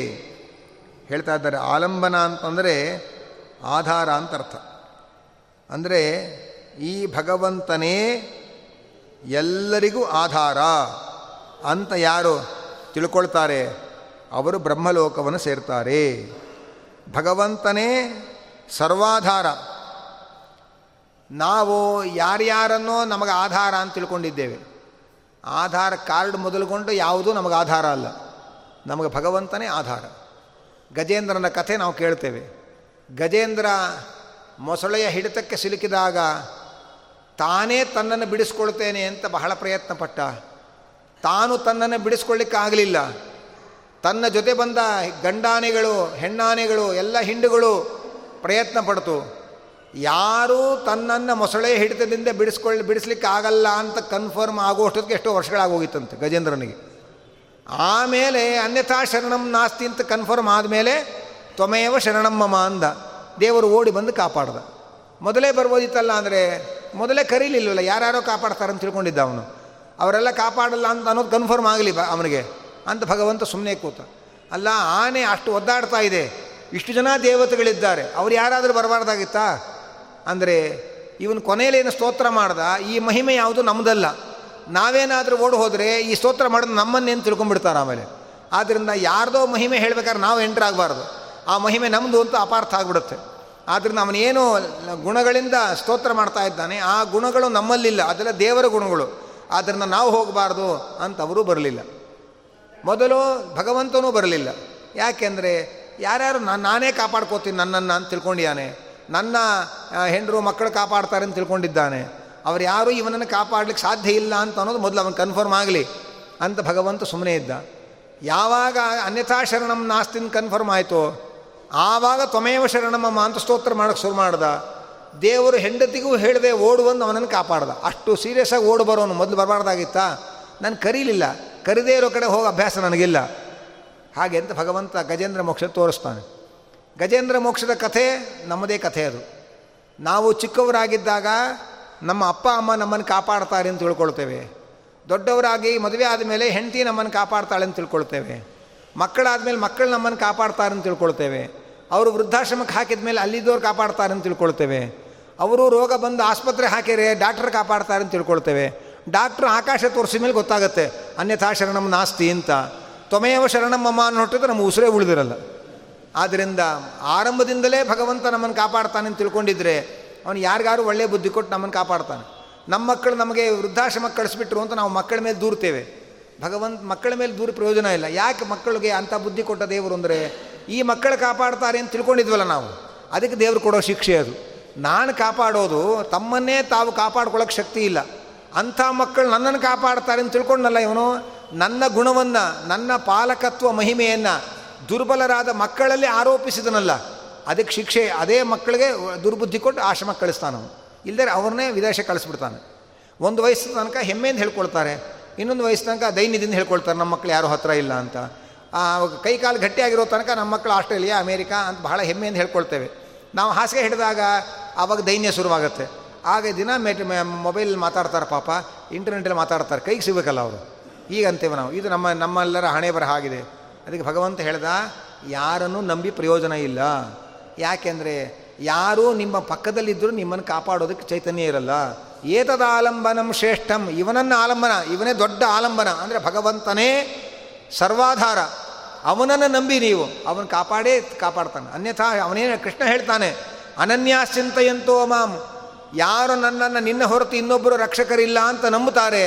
ಅವರ ಯೋಗಕ್ಷೇಮಂ ವಹಾಮ್ಯಹಂ. ಅವರ ಯೋಗಕ್ಷೇಮ ನಾನು ನೋಡ್ಕೊಳ್ತೇನೆ ಅಂತ ಕೃಷ್ಣ ಘಂಟಾಘೋಷವಾಗಿ ಕೂಗಿದ್ದಾನೆ. ಆದರೆ ನಮ್ಮ ದುರ್ಬುದ್ಧಿ ಏನು ಅಂದರೆ, ಯೋಗಕ್ಷೇಮಂ ವಹಾಮ್ಯಹಂ ಅಂದರೆ ನಮಗೆ ಎಲ್ ಐ ಸಿ ನೆನಪಾಗತ್ತೆ ಹೊರತು ಭಗವದ್ಗೀತೆ ಕೃಷ್ಣ ನೆನಪೇ ಆಗಲ್ಲ. ಯಾಕೆಂದರೆ ಎಲ್ ಐ ಸಿಯಲ್ಲಿ ಹಾಕೊಂಡಿರ್ತಾರೆ ನೋಡಿ, ಯೋಗಕ್ಷೇಮಂ ವಹಾಮ್ಯಹಂ ಅಂತ ಘೋಷಣೆ ಹಾಕ್ಕೊಂಡಿರ್ತಾರೆ ಆದ್ದರಿಂದ ನಮ್ಮ ಪಾಲಿಸಿಗಳು ನಮ್ಮನ್ನು ಕಾಪಾಡುತ್ತೆ ಅಂತ ತಿಳ್ಕೊಳ್ತೇವೆ. ಆದರೆ ಯಾವುದೇ ಇಂಗ್ಲೀಷಿನ ಪಾಲಿಸುಗಳು ನಮ್ಮನ್ನು ಕನ್ನಡದಲ್ಲಿ ಪಾಲಿಸೋದಿಲ್ಲ. ಆದ್ದರಿಂದ ನಮ್ಮನ್ನು ಪಾಲಿಸುವವನು ಭಗವಂತನೊಬ್ಬನೇ ಅನ್ನುವ ಗಾಢ ನಂಬಿಕೆ ನಮಗೆ ಎಷ್ಟು ನಮ್ಮ ನಂಬಿಕೆ ಗಾಢವಾಗಿರುತ್ತೆ, ಅಷ್ಟು ಬೇಗ ಬಂದು ದೇವರು ಕಾಪಾಡ್ತಾನೆ. ಅದೇ ಮಕ್ಕಳಿಗೆ ಮನೆಯಲ್ಲಿರೋ ಹಾಗೆ ಬುದ್ಧಿ ಕೊಡ್ತಾನೆ, ಅದೇ ಮಕ್ಕಳಿಗೆ ಮನೇಲಿ ಇಟ್ಕೊಳ್ಳೋ ಹಾಗೆ ಬುದ್ಧಿ ಕೊಡ್ತಾನೆ ಅಂತೂ ನಮ್ಮನ್ನು ಕಾಪಾಡ್ತಾನೆ ಪರಮಾತ್ಮ. ಆದ್ದರಿಂದ ಆ ಭಗವಂತನನ್ನೇ ಎಲ್ಲರಿಗಿಂತ ಸರ್ವೋತ್ತಮವಾದ, ಸರ್ವಶ್ರೇಷ್ಠವಾದ ಆಧಾರ ಭಗವಂತ ಅಂತ ಯಾರು ತಿಳ್ಕೊಳ್ತಾರೆ? ಅವನು ಬ್ರಹ್ಮಲೋಕದಲ್ಲಿ ಅವನು ಹೋಗಿ ಎಲ್ಲ ಜನರಿಂದ ಪೂಜೆ ಸ್ವೀಕಾರ ಮಾಡ್ತಾನೆ, ಗೌರವ ಸ್ವೀಕಾರ ಮಾಡ್ತಾನೆ ಅಂತ ಇದ್ದಾರೆ. ಅನಂತರ ಯಾರು ಭಗವಂತನನ್ನು ಹೋಗಿ ಸೇರ್ತಾರೆ, ಅವರಿಗೆ ಹುಟ್ಟು ಸಾವುಗಳು ಇರಲ್ಲ. ಯಾಕೆಂದರೆ ಯಾರನ್ನು ಹೋಗಿ ಸೇರ್ತಾರೆ, ಆ ಭಗವಂತನಿಗೆ ಹುಟ್ಟು ಸಾವುಗಳಿರಲ್ಲ ಹುಟ್ಟು ಸಾವುಗಳು ಇಲ್ಲದೇ ಇರೋ ಭಗವಂತನನ್ನು ಹೋಗಿ ಇವರು ಸೇರ್ತಾರಾದ್ದರಿಂದ ಇವರಿಗೂ ಮತ್ತೆ ಹುಟ್ಟು ಸಾವುಗಳ ಭಯ ಇಲ್ಲ. ನ ಜಾಯತೆ ಮ್ರಿಯತೆ ವಾ ವಿಪಶ್ಚಿತ್, ನಾಯಂ ಕುತಶ್ಚಿನ್ ನಬಭೂವ ಕಶ್ಚಿತ್, ಅಜೋ ನಿತ್ಯ ಶಾಶ್ವತೋಯಂ ಪುರಾಣ, ನಹನ್ಯತೆ ಹನ್ಯಮಾನೇ ಶರೀರೇ. ಇದೆಲ್ಲ ಭಗವದ್ಗೀತೆಗೂ ಕಾಟಕೋಪನಿಷತ್ತಿಗೂ ಬಹಳ ಹೋಲಿಕೆ ಇದೆ. ಯಾಕಂದರೆ ಉಪನಿಷ ಕಾಟಕೋಪನಿಷತ್ತನ ಅನೇಕ ಮಂತ್ರಗಳು ಭಗವದ್ಗೀತೆಯಲ್ಲಿ ಕೃಷ್ಣ ಹೇಳ್ತಾನೆ. ಅದಕ್ಕೆ ಗೀತೆ ಅಂದರೆ ಸರ್ವೋಪನಿಷದೋ ಗಾವಹ ಎಲ್ಲ ಉಪನಿಷತ್ತುಗಳು ಅನ್ನುವ ಹಸುಗಳಿಂದ ಕರೆದ ಹಾಲೇ ಭಗವದ್ಗೀತಾಮೃತ ಅನ್ನುವುದನ್ನು ಹೇಳ್ತಾರೆ. ಅದು ಈ ಉಪ ಈ ಉಪನಿಷತ್ತಿನಲ್ಲಿ ಬರತಕ್ಕಂಥ ಅನೇಕ ಮಾತುಗಳು ಕೃಷ್ಣ ಭಗವದ್ಗೀತೆಯಲ್ಲಿ ಹೇಳ್ತಾನೆ. ಈ ಮಾತು ಕೂಡ ಭಗವದ್ಗೀತೆಯ ಎರಡನೇ ಅಧ್ಯಾಯದಲ್ಲಿ ಬರ್ತಾ ಇದೆ. ವಿಪಶ್ಚಿತ್ ಅಂದರೆ ಜ್ಞಾನಿಯಾದವನು ನಜಾಯತೆ ಮ್ರಿಯತೆ, ಅವನು ಹುಟ್ಟೋದಿಲ್ಲ, ಸಾಯೋದಿಲ್ಲ. ಯಾಕೆಂದರೆ, ನಾಯಂ ಕುತಶ್ಚಿನ್ ನಬಭೂವ ಕಶ್ಚಿತ್. ಭಗವಂತನ, ಯಾವ ಭಗವಂತನನ್ನು ಇವರು ಸೇರ್ತಾರೆ, ಆ ಭಗವಂತ ಯಾರಿಂದಲೂ ಹುಟ್ಟಿಲ್ಲ, ಯಾರಿಂದಲೂ ಸಾಯಲ್ಲ. ಮತ್ತು ಈ ಜೀವ ಸ್ವಯಂ ನಿತ್ಯ.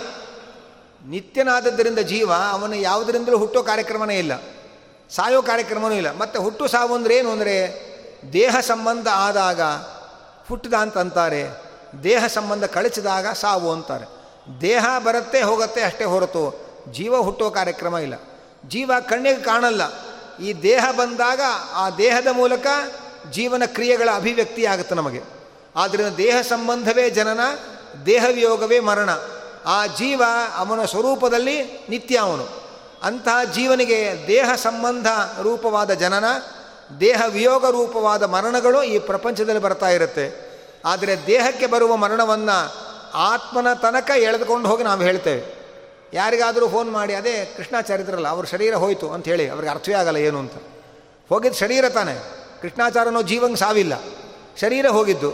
ಫೋನ್ ಮಾಡಿ ನೀವು ಇವರು ಇದ್ರಲ್ಲ ಅವ್ರ ಶರೀರ ಬಿದ್ದೋಯ್ತು, ಸತ್ತೋಯ್ತು ಅಂತ ಹೇಳ್ರಿ. ಅವ್ರಿಗೇನು ಅಂತ ತಲೆ ಬಿಡೋ ಅರ್ಥ ಆಗಲ್ಲ ಅವರಿಗೆ. ಆದರೆ ನಾವು ದೇಹದ ಸಾವನ್ನು ಆ ವ್ಯಕ್ತಿ ತರಗ ತೊಗೊಂಡು ಹೋಗಿ ಆ ಜೀವಸತ್ತ ಅಂತ ಹೇಳಿಕೊಳ್ಳಿ ಟೆನ್ಷನ್ ಶುರುವಾಗುತ್ತೆ ನಮಗೆ.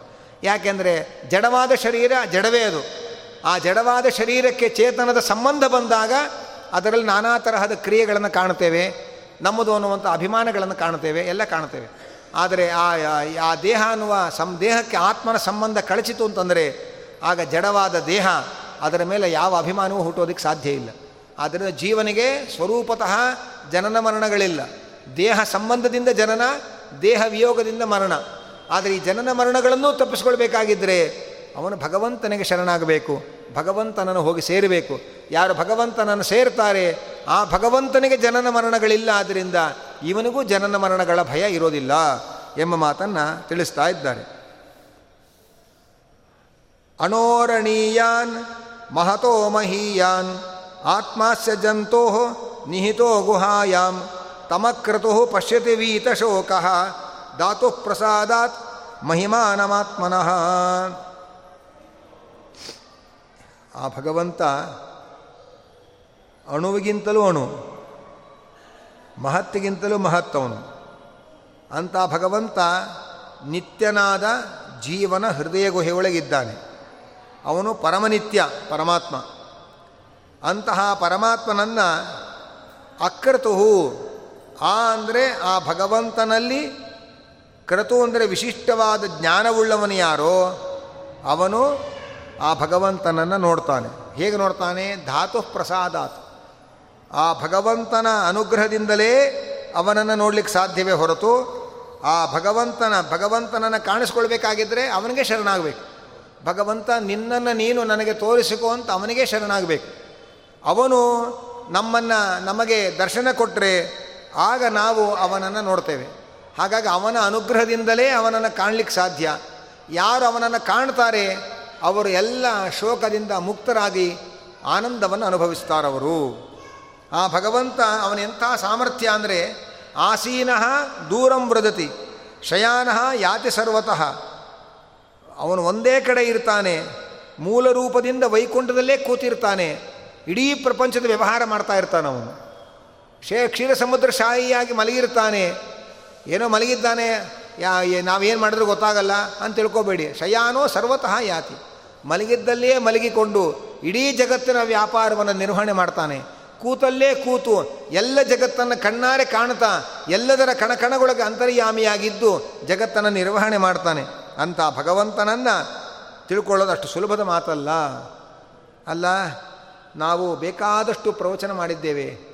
ನಮ್ಮ ಮನೆಯ ತುಂಬ ನಮಗೆ ಪ್ರವಚನ ಕೇಸರಿ ಇಂಥ ಪ್ರಶಸ್ತಿಗಳು ಬಂದು ಗೋಡೆ ತುಂಬ ಪ್ರಶಸ್ತಿ ಫಲಕಗಳೆಲ್ಲ ತುಂಬಿದೆ. ನಮಗೆ ದೇವರು ಸಿಗಲ್ಲ ಅಂದರೆ ಏನರ್ಥ? ಅಂತಂದರೆ ಅದಕ್ಕೆ ಯಮದೇವರು ಹೇಳ್ತಾರೆ, ನಾಯಮಾತ್ಮ ಪ್ರವಚನೇನ ಲಭ್ಯ. ಪ್ರವಚನದಿಂದ ಅವನನ್ನು ಹೊಂದೋದಿಕ್ಕೆ ಆಗೋದಿಲ್ಲ ಅಂದ್ಬಿಟ್ರು. ನಾವು ಬೇಕಾದಷ್ಟು ಪ್ರವಚನ ಮಾಡಿದ್ದೇವೆ ಆದ್ದರಿಂದ ನಮಗೆ ದೇವರು ಸಿಕ್ಕೇ ಸಿಗ್ತಾನೆ ಅಂತ ಪ್ರವಚನ ಮಾಡೋರಿಗೇನಾದರೂ ಹಮ್ಮಿದ್ರೆ ಯಮದೇವರು ಹೇಳಿದ್ರು, ಪ್ರವಚನಕ್ಕೆ ಸಿಗೋನೇ ಅಲ್ಲ ಇವನು. ನಿಮ್ಮ ಪ್ರವಚನ ಕೇಳಿ ಜನ ಬೆರಗಾಗಬಹುದು, ಆದರೆ ಜನಾರ್ದನ ಬೆರಗಾಗೋದಿಲ್ಲ. ಆದ್ದರಿಂದ ಪ್ರವಚನದಿಂದ ಅವನನ್ನು ನಾವು ಪಡೀತೇವೆ ಅಂದರೆ ಅದು ಸಾಧ್ಯವಿಲ್ಲ. ಬೇಡ, ನಾ ಮಹಾಮೇಧಾವಿ. ನನಗೆ ಜ್ಞಾನಪೀಠ ಅದು ಇದು ಇರೋ ಪ್ರಶಸ್ತಿಗಳೆಲ್ಲ ಬಂದಿದೆ. ಮಹಾಮೇಧಾವಿ ನಾನು ಅಂದರೆ ನ ಮೇಧಯ. ನಿನ್ನ ಮೇಧಾಶಕ್ತಿಗೂ ಅವನು ಸಿಗೋದಿಲ್ಲ. ಅಲ್ಲ, ನಾನು ಬೇಕಾದಷ್ಟು ಶ್ರವಣ ಮಾಡಿದ್ದೇನೆ. ಎಲ್ಲ ಕಡೆಗೂ ಹೋಗಿ ಹೋಗಿ ಕೇಳಿ ಕೇಳಿ ಕೇಳಿ ಬೇಕಾದಷ್ಟು ಶ್ರವಣ ಮಾಡಿ ಪಾಂಡಿತ್ಯ ಪಡೆದಿದ್ದೇನೆ ಅಂದರೆ ನ ಬಹುನಾ ಶ್ರುತೇನ, ನೀನು ಏನು ಪಾಂಡಿತ್ಯ ಪಡೆದಿದ್ರು, ಎಷ್ಟು ಕೇಳಿದ್ರು, ದೇವರು ಸಿಗೋದಿಲ್ಲ. ಹಾಗಾದರೆ ಮತ್ತೆ ಯಾಕೆ ಪ್ರವಚನ ಮಾಡಬೇಕು? ಯಾಕೆ ಬರಬೇಕು ಮತ್ತೆ? ಸಿಗಲ್ಲ ನೀವೇ ಹೇಳಿದಿರಲ್ಲ. ಹಾಗೆ ಅಂತಂದರೆ, ಅದಕ್ಕೆ ಹೇಳ್ತಾರೆ, ಯಮೈವೇಷ ವರುಣತೆ ತೇನ ಲಭ್ಯ. ಯಾರನ್ನ ಭಗವಂತ ನನ್ನ ಭಕ್ತ ಅಂತ ಒಪ್ಪಿಕೊಂಡು ಸ್ವೀಕಾರ ಮಾಡ್ತಾನೋ, ಅವರಿಗೆ ಅವನು ಸಿಗ್ತಾನೆ. ನಾವು, ನಾನು ಭಗವಂತನ ಭಕ್ತ, ಭ, ನಾನು ಭಕ್ತ ನಾನು ಭಕ್ತ ಅಂತ ಎಷ್ಟೇ ಹೇಳ್ಕೋಬೋದು. ಅವನು ನಮ್ಮನ್ನು ನಾನು ಭಕ್ತ ಅಂತಲೇ ಟ್ರೀಟ್ ಮಾಡಿದರೆ ನಮಗೆ ದರ್ಶನವೇ ಆಗೋದಿಲ್ಲ ಪರಮಾತ್ಮನ ಆದರೆ ನಾನು ಭಕ್ತ ಅಂತ ಅವನು ನಾವು ಹೇಳ್ಕೊಂಡ್ರೆ ಉಪಯೋಗ ಇಲ್ಲ, ಅವನು ಒಪ್ಕೊಳ್ಬೇಕು. ಯಾರನ್ನ ಭಕ್ತ ಅಂತ ಅವನು ಒಪ್ಕೊಳ್ತಾನೆ, ಅವರಿಗೆ ತನ್ನ ಸ್ವರೂಪವನ್ನು ಭಗವಂತ ತೆರೆದು ತೋರಿಸ್ತಾರೆ. ಕನಕದಾಸರು ಮಹಾಭಕ್ತ ಅಂತ ಭಗವಂತ ಒಪ್ಪಿಕೊಂಡ, ಕನಕದಾಸರಿಗೆ ದರ್ಶನ ಕೊಟ್ಟ ಭಗವಂತ. ಆದ್ದರಿಂದ ಅವನು ಯಾರನ್ನು ಭಕ್ತ ಅಂತ ಸ್ವೀಕಾರ ಮಾಡ್ತಾನೆ, ಅವರಿಗೆ ಅವನ ದರ್ಶನ ಆಗುತ್ತೆ ಹೊರತು ನಾನು ಬೇಕಾದಷ್ಟು ಇಂಟ್ರಿವ್ಯೂ ಹೋಗೋ ಹಾಗೆ ಫೈಲ್ ತೊಗೊಂಡು ನಮ್ಗೆ ಇಷ್ಟಿಷ್ಟು ಪ್ರಶಸ್ತಿಗಳು ಬಂದಿದೆ ಅಂತೆಲ್ಲ ಫೈಲ್ ತೊಗೊಂಡೋಗಿ ಇಟ್ಟು ನೋಡಯ್ಯ ನಂಗೆ ಸಿಗಲೇಬೇಕು ನೀನು, ನಾನು ಇಷ್ಟು ಗಣ್ಯ ವ್ಯಕ್ತಿ. ಹಾಗೆ ಅಂತಂದರೆ, ತೊಗೊಂಡು ಹೋಗಿ ಬಿಸಾಕು ಅಂತಾನೆ. ಭಕ್ತಿ ಇಲ್ಲದೆ ಇದಕ್ಕೆಲ್ಲ ಮಾತಿನ ಅರ್ಥ ಏನು ಅಂದರೆ, ಭಗವಂತನಲ್ಲಿ ಉತ್ತಮವಾದ ಭಕ್ತಿ ಇಲ್ಲದೆ ಇರೋ ಪ್ರವಚನದಿಂದ ಭಗವಂತ ಸಿಗೋದಿಲ್ಲ. ಭಕ್ತಿ ಇಲ್ಲದೆ ಇರೋ ಬುದ್ಧಿವಂತಿಕೆಗೆ ಭಗವಂತ ಸಿಲುಕೋದಿಲ್ಲ. ಭಕ್ತಿ ಇಲ್ಲದೆ ಶ್ರವಣ ಮಾಡಿದರೆ ಅದಕ್ಕೆ ಭಗವಂತ ಸಿಗೋದಿಲ್ಲ. ಅವನು ಮೆಚ್ಚೋದು ಭಕ್ತಿಗೆ. ಹೊರತು ಇನ್ಯಾವುದಕ್ಕೂ ಅವನು ಸಿಗೋದಿಲ್ಲ. ಪ್ರಹ್ಲಾದ ಮಕ್ಕಳಿಗೆಲ್ಲ ಪಾಠ ಹೇಳಿದಾಗ ಮಕ್ಕಳು ಕೇಳ್ತಾರೆ, ಅಲ್ಲ ನಾವೇನು ಚಿಕ್ಕ ಹುಡುಗರು. ಹಸು ಹೇಳಿ ಕೇಳಿ, ಅಸುರ ಜಾತಿಯವರು. ನಾವು ಸ್ತೋತ್ರ ಮಾಡಿದ್ರೆ ದೇವರು ಮೆಚ್ಕೋತಾನ? ಹಾಗೆ ಅಂತ ಕೇಳ್ತಾರೆ. ಪ್ರಹ್ಲಾದ ಹೇಳ್ತಾನೆ, ಭಗವಂತ, ಭಗವಂತನಿಗೆ ನಮ್ಮ ಜಾತಿ, ಜನ್ಮ ಇದು ಯಾವುದು ನೋಡಲ್ಲಪ್ಪ? ನಿಮ್ಮಲ್ಲಿರ್ತಕ್ಕಂಥ ನಿರ್ಮಲವಾದ ಭಕ್ತಿಯನ್ನು ನೋಡ್ತಾನೆ ಪರಮಾತ್ಮ. ಆದರೆ ನಾನು ಬ್ರಾಹ್ಮಣ, ನಂಗೆ ದೇವರು ಸಿಗಲೇಬೇಕು ಅಂತ ಹಠ ಮಾಡೋದಕ್ಕೆ ಸಾಧ್ಯ ಇಲ್ಲ. ಯಾಕೆಂದರೆ ಅವನು ಒಪ್ಕೋಬೇಕು, ನನ್ನ ಭಕ್ತ ಇವನು ಅಂತ. ನಾನು ಶೂದ್ರ, ನಾನು ದೇವ್ರ ಹತ್ರ ಹೋಗ್ತೀನೋ ಇಲ್ಲೋ ಅವನು ಸ್ತೋತ್ರ ಮಾಡಿ ನಾನು ಸೇರಿಸ್ತಾನೋ ಇಲ್ಲೋ ಆತಂಕ ಬೇಡ. ಯಾಕೆಂದರೆ ನಿನ್ನ ಮನಸ್ಸಿನಲ್ಲಿ ನಿರ್ಮಲವಾದ ಭಕ್ತಿ ಇದ್ದರೆ ನಿನ್ನ ಶರೀರದ ಜಾತಿಯನ್ನು ನೋಡೋದೇ ಇಲ್ಲ ಪರಮಾತ್ಮ. ನಿನ್ನ ಅಂತರಂಗದ ಭಕ್ತಿಯನ್ನು ನೋಡಿ ಸ್ವೀಕಾರ ಮಾಡ್ತಾನೆ. ನಮಗೆ ಯಾರ ಅಂತರಂಗದಲ್ಲಿ ಎಷ್ಟೆಷ್ಟು ಭಕ್ತಿ ಇದೆ ನಮಗೆ ಗೊತ್ತಿಲ್ಲ ಆದ್ದರಿಂದ ನಾವು ಹೊರಗಿನ ಧರ್ಮಾಚರಣೆಗಳ ನಿಯಮ, ಕಟ್ಟುಪಾಡುಗಳನ್ನು ನಾವು ಅನುಸರಿಸಬೇಕು. ಆದರೆ ಭಗವಂತನಿಗೆ ಎಲ್ಲರ ಒಳಗಿರುವ ಅಂತರಂಗದ ಸಾಧನೆ ಏನು ಅಂತ ಗೊತ್ತಿರುತ್ತೆ. ಆದ್ದರಿಂದ ಭಗವಂತ ಯಾರನ್ನ ತನ್ನ ಭಕ್ತ ಅಂತ ಒಪ್ಪಿಕೊಳ್ತಾನೋ ಯಮೈವೇಷ ವೃಣುತೆ ತೇನ ಲಭ್ಯ. ಅವನಿಗೆ ಭಗವಂತ ತನ್ನನ್ನು ತಾನು ತೆರೆದುಕೊಳ್ತಾನೆ. ಇದಕ್ಕೆ ಪೋಷಕವಾಗಿ ಮಹಾಭಾರತದ ಒಂದು ಘಟನೆ ಬರುತ್ತೆ. ಮಹಾಭಾರತದಲ್ಲಿ ಇಂದ್ರದ್ಯುಮ್ನ ಅಂತ ಒಬ್ಬ ರಾಜ, ಅವನು ದೊಡ್ಡ ಯಜ್ಞ ಮಾಡ್ತಾನೆ. ಮೂರು ಜನ ಮುನಿಗಳು ಪುರೋಹಿತರು ಬಂದಿರ್ತಾರೆ. ಏಕತ, ದ್ವಿತ, ತ್ರಿತ ಅಂತ ಅವರ ಹೆಸರುಗಳು. ಆ ಮೂರು ಜನ ಮುನಿಗಳು ಹೋಮ ಮಾಡಿಸ್ತಾ ಇರ್ತಾರೆ. ಆ ಕಾಲ ಎಂಥದ್ದು ಅಂತಂದರೆ ಇಂದ್ರಾಯ ಸ್ವಾಹ ಅಂದರೆ ಇಂದ್ರದೇವರು ಬಂದು ದರ್ಶನ ಕೊಟ್ಟು ಆಹುತಿ ತೊಗೊಂಡು ಹೋಗ್ತಾ ಇದ್ದ ಕಾಲ. ಆದರೆ ಇಲ್ಲೇನಾಯಿತು, ಯಜ್ಞ ಮಾಡ್ತಾ ಇದ್ದಾರೆ. ಭಗವಂತ ರಾಜನಿಗೆ ದರ್ಶನ ಕೊಟ್ಟ, ಋಷಿಗಳಿಗೆ ದರ್ಶನ ಕೊಡಲಿಲ್ಲ, ಹೊರಟೋದ. ರಾಜರಿಗೆ ಖುಷಿ ಆಯಿತು, ಭಗವಂತನ ದರ್ಶನ ಆಯಿತು ಅಂತ. ಋಷಿಗಳಿಗೆ ಸಿಟ್ಟು ಬಂತು. ಅಲ್ಲಯ್ಯ, ನೀನು ಕ್ಷತ್ರಿಯ, ನಾವು ಬ್ರಾಹ್ಮಣ ನಾನು ನಿನ್ನ ಕೈಲಿ ಯಜ್ಞ ಮಾಡಿಸ್ತಾ ಇರೋದು, ನಾನು ಪುರೋಹಿತ, ನೀನು ಬರೇ ಯಜಮಾನ. ಆದರೆ ಆದರೆ ಭಗವಂತ ಏನು ಮಾಡ್ದ? ನಮಗೆ ದರ್ಶನ ಕೊಡದೆ. ನಿನಗೆ ದರ್ಶನ ಕೊಟ್ಟು ನಮ್ಮನ್ನು ಇನ್ಸಲ್ಟ್ ಮಾಡಿಯಾನೆ.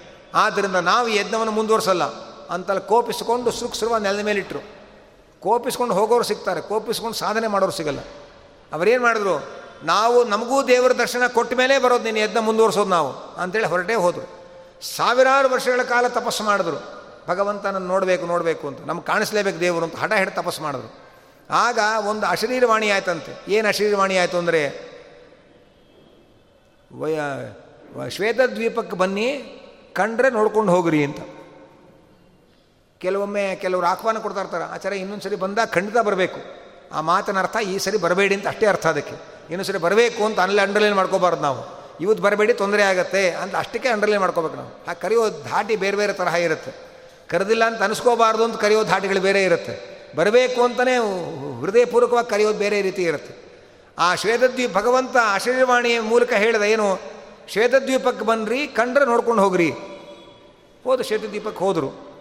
ಶ್ವೇತದ್ವೀಪಕ್ಕೆ ಹೋದರೆ ಎಲ್ಲ ಜನ ದೇವರನ್ನ ಕಣ್ಮುಂದೆ ಕಣ್ತುಂಬ ನೋಡ್ತಾ ಸ್ತೋತ್ರ ಮಾಡ್ತಾ ಇದ್ದಾರೆ. ಸ್ತೋತ್ರ ಮಾಡೋರೆಲ್ಲ ಇವ್ರ ಕಣ್ಣಿಗೆ ಕಾಣ್ತಾ ಇದ್ದಾರೆ. ಆದರೆ ಅವರೆಲ್ಲರ ಕಣ್ಮುಂದೆ ನಿಂತಿರೋ ದೇವರು ಮಾತ್ರ ಇವ್ರಿಗೆ ಕಾಣ್ತಾನೇ ಇಲ್ಲ. ಎಷ್ಟೊತ್ತು ನಿಂತರೂ ಕಾಣಲಿಲ್ಲ. ಮತ್ತೆ ಅಶರೀರವಾಣಿ ಆಯಿತು. ಇಲ್ಲಿಗೆ ಬಂದರೂ ದರ್ಶನ ಆಗಿಲ್ಲ ಅಂದರೆ ನಿಮಗಿನ್ನೂ ದರ್ಶನ ಆಗೋ ಯೋಗ ಬಂದಿಲ್ಲ, ವಾಪಸ್ ಹೋಗ್ರಿ ಅಂತ.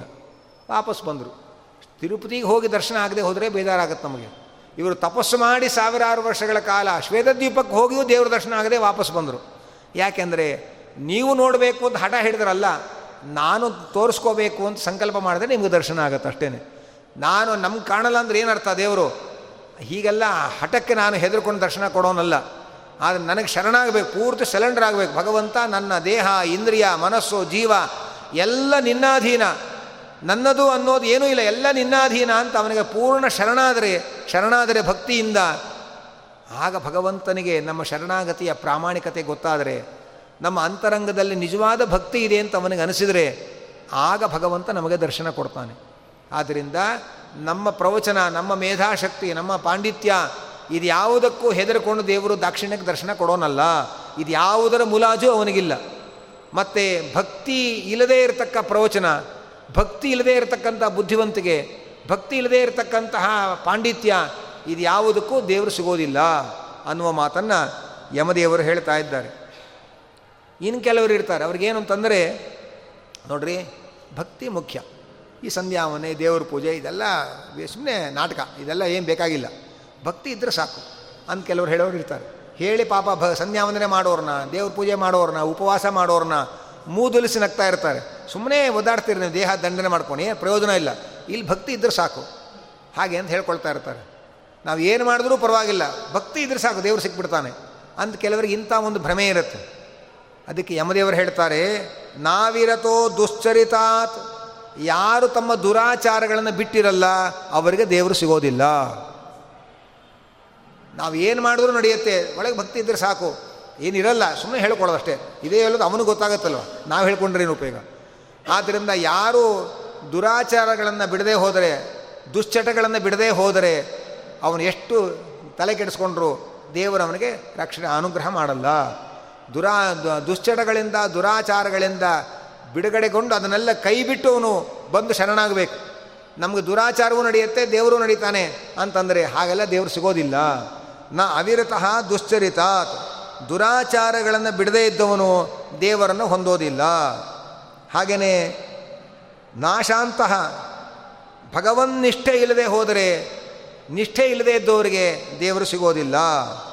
ನ ಅಸಮಾಹಿತ ಅಂದರೆ ಕೆಟ್ಟ ಕೆಟ್ಟ ಮಾತುಗಳಿಗೆಲ್ಲ, ಅಂದರೆ ಬೇರೆ ಬೇರೆ ಶಾಸ್ತ್ರ ಮಾತುಗಳ ಸೆಳೆತಕ್ಕೆ ಒಳಗಾಗಿ ಭಗವಂತನ ಕಡೆಗೆ ಆಕರ್ಷಣೆ ಕಡಿಮೆ ಇದ್ದರೆ ಅಂಥವರಿಗೆ ಭಗವಂತ ಸಿಗೋದಿಲ್ಲ. ಅಶಾಂತ ಮಾನಸ, ಅಂದರೆ ಮನಸ್ಸು ಪ್ರಕ್ಷಿಪ್ತವಾಗಿದ್ದರೆ ಏನೇನೋ ಆಕರ್ಷಣೆಗಳಿಗೆ ಬಲಿಯಾಗಿ ಮನಸ್ಸಿನಲ್ಲಿ ಅಲ್ಲೋಲ ಕಲ್ಲೋಲವಾಗಿದ್ದರೆ ಅಂಥ ಚಂಚಲವಾದ ಮನಸ್ಸಿನವರಿಗೆ ಭಗವಂತ ಸಿಗೋದಿಲ್ಲ. ಮತ್ತು ಮತ್ತು ಯಾವುದರಿಂದ ಸಿಗ್ತಾನೆ? ಪ್ರಜ್ಞಾನೇನ ಏನವಾಪ್ನುಯಾತ್ ಅಂದರೆ ಉತ್ತಮವಾದ ಜ್ಞಾನಸ್ವರೂಪನಾದ ಭಗವಂತನ ಅನುಗ್ರಹದಿಂದ ಅವನನ್ನು ಪಡೆಯಬಹುದು.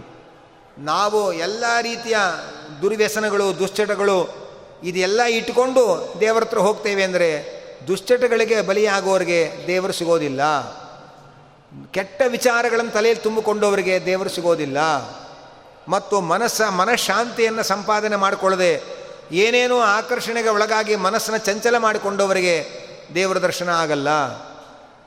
ನಾವು ರಾಡಿ ಆಗಿರುತ್ತೆ ನೋಡಿ, ಮಳೆ ಬಂದು ಕೆಂಪು ನೀರಾಗಿರುತ್ತೆ ನೋಡಿ, ಮಣ್ಣೆಲ್ಲ ಕದರಿ. ಅಂತಹ ರಾಡಿಯಾದ ನೀರಿನಲ್ಲಿ ಸೂರ್ಯನ ಬಿಂ ಪ್ರತಿಬಿಂಬವನ್ನು ನೋಡೋಕ್ಕಾಗಲ್ಲ. ಚಂಚಲವಾಗಿ ನೀರು ಜಳ ಜಳ ಜಳ ಜಳ ಹರ್ಕೊಂಡು ಹೋಗ್ತಾ ಇದ್ದರೆ ಆ ಚಂಚಲವಾದ ನೀರಿನಲ್ಲೂ ಸೂರ್ಯನ ಪ್ರತಿಬಿಂಬವನ್ನು ನೋಡಲಿಕ್ಕಾಗಲ್ಲ. ನಿಶ್ಚಲವಾಗಿರಬೇಕು, ನಿರ್ಮಲವಾಗಿರಬೇಕು. ಮಾನಸ ಸರೋವರದಂತಹ ತಿಳಿ ನೀರಿದೆಯಲ್ಲ ಅಂಥ ನಿರ್ಮಲವಾದ, ನಿಶ್ಚಲವಾದ ನೀರಿನಲ್ಲಿ ಸೂರ್ಯನ ಪ್ರತಿಬಿಂಬವನ್ನು ಕಾಣಬಹುದು. ಹಾಗೆ ಯಾರ ಮನಸ್ಸು ನಾನಾ ಕಶ್ಮಲಗಳಿಂದ ರಾಡಿಯಾಗಿರುತ್ತೆ ಅಲ್ಲಿ ಭಗವಂತನ ದರ್ಶನ ಆಗೋಕ್ಕೆ ಸಾಧ್ಯ ಇಲ್ಲ. ಯಾರ ಮನಸ್ಸು ಚಂಚಲವಾಗಿರುತ್ತೆ, ಅಲ್ಲೂ ಭಗವಂತನ ದರ್ಶನ ಆಗೋಕ್ಕೆ ಸಾಧ್ಯ ಇಲ್ಲ.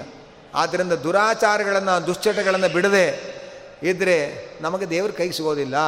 ಅದಕ್ಕೋಸ್ಕರವಾದರೂ ನಾವು ದುಶ್ಚಟಗಳನ್ನು ಬಿಡಬೇಕು. ಯಾತಕ್ಕೆ ಬಿಡಬೇಕು ಅಂದರೆ ಯಾರೋ ಅವರು ಹೇಳ್ತಾರೆ, ಇವರು ಹೇಳ್ತಾರಲ್ಲ, ನಮಗೆ ಬೇಕಾಗಿರೋದು ದೇವರು. ನಾವು ದೇವರು ನಮ್ಮನ್ನು ಸೇರಿಸ್ಕೋಬೇಕು.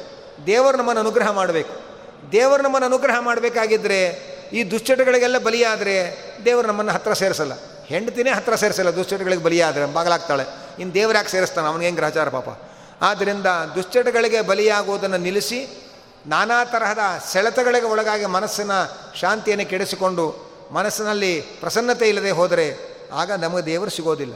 ಆದ್ದರಿಂದ ಆ ಭಗವಂತನನ್ನು ನಾವು ಪಡೆಯಬೇಕಾಗಿದ್ದರೆ ಪ್ರಜ್ಞಾನೇನ ಏನ ಮಾಪ್ನುಯಾತ್ ಅಂದರೆ ಒಂದು ಒಂದರ್ಥ ಜ್ಞಾನಸ್ವರೂಪನಾದ ಉತ್ತಮ ಜ್ಞಾನವುಳ್ಳಂತಹ ವಾಯುದೇವರ ಅನುಗ್ರಹದಿಂದ ನಾವು ಅವನನ್ನು ಪಡೆಯಬೇಕು. ಉತ್ತಮವಾದ ಭಕ್ತಿ ಸಹಿತವಾದ ನಿಶ್ಚಲವಾದ ಜ್ಞಾನದಿಂದ ಅವನನ್ನು ನಾವು ಹೊಂದಲಿಕ್ಕೆ ಸಾಧ್ಯ.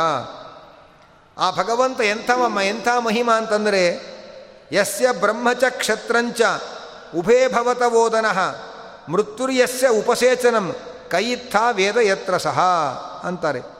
ಆ ಭಗವಂತ ಪ್ರಳಯ ಕಾಲಕ್ಕೆ ಅವನ ಮಹಿಮೆ ಹೇಳ್ತಾರೆ. ಭಗವಂತ ಪ್ರಳಯ ಕಾಲಕ್ಕೆ ಬ್ರಾಹ್ಮಣ ವರ್ಣ, ಕ್ಷತ್ರಿಯ ವರ್ಣ ಬ್ರಾಹ್ಮಣ ವರ್ಣಕ್ಕೆ ಅಭಿಮಾನಿಯಾದ ಬ್ರಹ್ಮದೇವರು, ಕ್ಷತ್ರಿಯ ವರ್ಣಕ್ಕೆ ಅಭಿಮಾನಿಗಳಾದ ವಾಯುದೇವರನ್ನೂ ತಿಂದುಬಿಡ್ತಾನಂತವನು. ಬ್ರಹ್ಮವಾಯುಗಳನ್ನೇ ಕಬಳಿಸಿಬಿಡ್ತಾನವನು. ಬ್ರಹ್ಮವಾಯುಗಳು ಅವನಿಗೆ ಪ್ರಳಯ ಕಾಲದಲ್ಲಿ ಅನ್ನ ಇದ್ದ ಹಾಗೆ. ಅನ್ನಕ್ಕೊಂದು ಉಪ್ಪಿನಕಾಯಿ ಬೇಕಲ್ಲ ತಿನ್ಕೊಂಡು ಕಲ್ಸ್ಕೊಂಡು ತಿನ್ನಕ್ಕೆ. ಎಲ್ಲರನ್ನು ಹೆದರಿಸುವ ಮೃತ್ಯು ಇದ್ದಾರಲ್ಲ, ಆ ಮೃತ್ಯು ದೇವತೆ ಆ ಪರಮಾತ್ಮನ ಅನ್ನಕ್ಕೆ ಉಪ್ಪಿನಕಾಯಿ ಇದ್ದ ಹಾಗಂತೆ. ಆ ಬ್ರಹ್ಮವಾಯುಗಳನ್ನು ಮೃತ್ಯು ಎಲ್ಲವನ್ನೂ ಭಗವಂತ ನುಂಗಿಬಿಡ್ತಾನೆ. ಅಂಥ ಭಗವಂತ ಮಹಾ ಭಯಂಕರನಾದವನು. ಜಗತ್ ಪ್ರಳಯ ಮಾಡಿ ಬ್ರಹ್ಮವಾಯುಗಳನ್ನೇ ನುಂಗಿ ಹಾಕುವ ಭಗವಂತನನ್ನು ಹೀಗೆ ಅಂತ ಯಾರ ಕೈಲಿ ಪೂರ್ತಿ ತಿಳ್ಕೊಳಕ್ಕಾಗತ್ತಪ್ಪ? ಯಾರ ಕೈಲೂ ಅಂಥ ಮಹಾಮಹಿಮನನ್ನು ಪೂರ್ತಿ ತಿಳ್ಕೊಳ್ಳೋಕೆ ಸಾಧ್ಯ ಇಲ್ಲ. ಆ ಭಗವಂತ ನಮ್ಮ ಯೋಗ್ಯತೆ ಇದ್ದಷ್ಟು ನಮಗೆ ಅವನನ್ನು ಅವನೇ ತಿಳಿಸಬೇಕು, ಅವನೇ ದರ್ಶನ ಕೊಡಬೇಕು ಎಂಬುದಾಗಿ ಭಗವಂತನ ಮಹಿಮೆಯನ್ನು ಹೇಳ್ತಾ ಇದ್ದಾರೆ. ಅಲ್ಲಿಗೆ ಕಾಟಕೋಪನಿಷತ್ತಿನ ಎರಡನೇ ವಲ್ಲಿ ಅನ್ನೋದು ಮುಕ್ತಾಯವಾಗ್ತಾ ಇದೆ. ಇಲ್ಲಿಗೆ ಇವತ್ತಿನ ಪ್ರವಚನವನ್ನು ಭಗವಂತನ ಅರ್ಪಣೆ ಮಾಡ್ತಾ ಇದ್ದೀನಿ. ಕೃಷ್ಣಾರ್ಪಣ ಮಸ್ತು. ಕಾಯೇನ ವಾಚ ಮನಸೇಂದ್ರಿಯೈರ್ವ ಬುದ್ಧ್ಯಾತ್ಮನಾವಾನುಸೃತಸ್ವಭಾವ, ಕರೋಮಿ ಯದ್ಯತ್ ಸಕಲಂ ಪರಸ್ಮೈ, ನಾರಾಯಣಾಯೇತಿ ಸಮರ್ಪಯಾಮಿ. ಯಸ್ಸರ್ವಗುಣಸಂಪೂರ್ಣ ಸರ್ವದೋಷವಿವರ್ಜಿತ, ಪ್ರಿಯತಾಂ ಪ್ರೀತ ಏವಾಲಂ, ವಿಷ್ಣುರ್ಮೇ ಪರಮಸುಹೃತ್. ಪ್ರೀಣಯಾಮೋ ವಾಸುದೇವಂ ದೇವತಾಮಂಡಲ ಅಖಂಡಮಂಡನಂ ಪ್ರೀಣಯಾಮೋ ವಾಸುದೇವಂ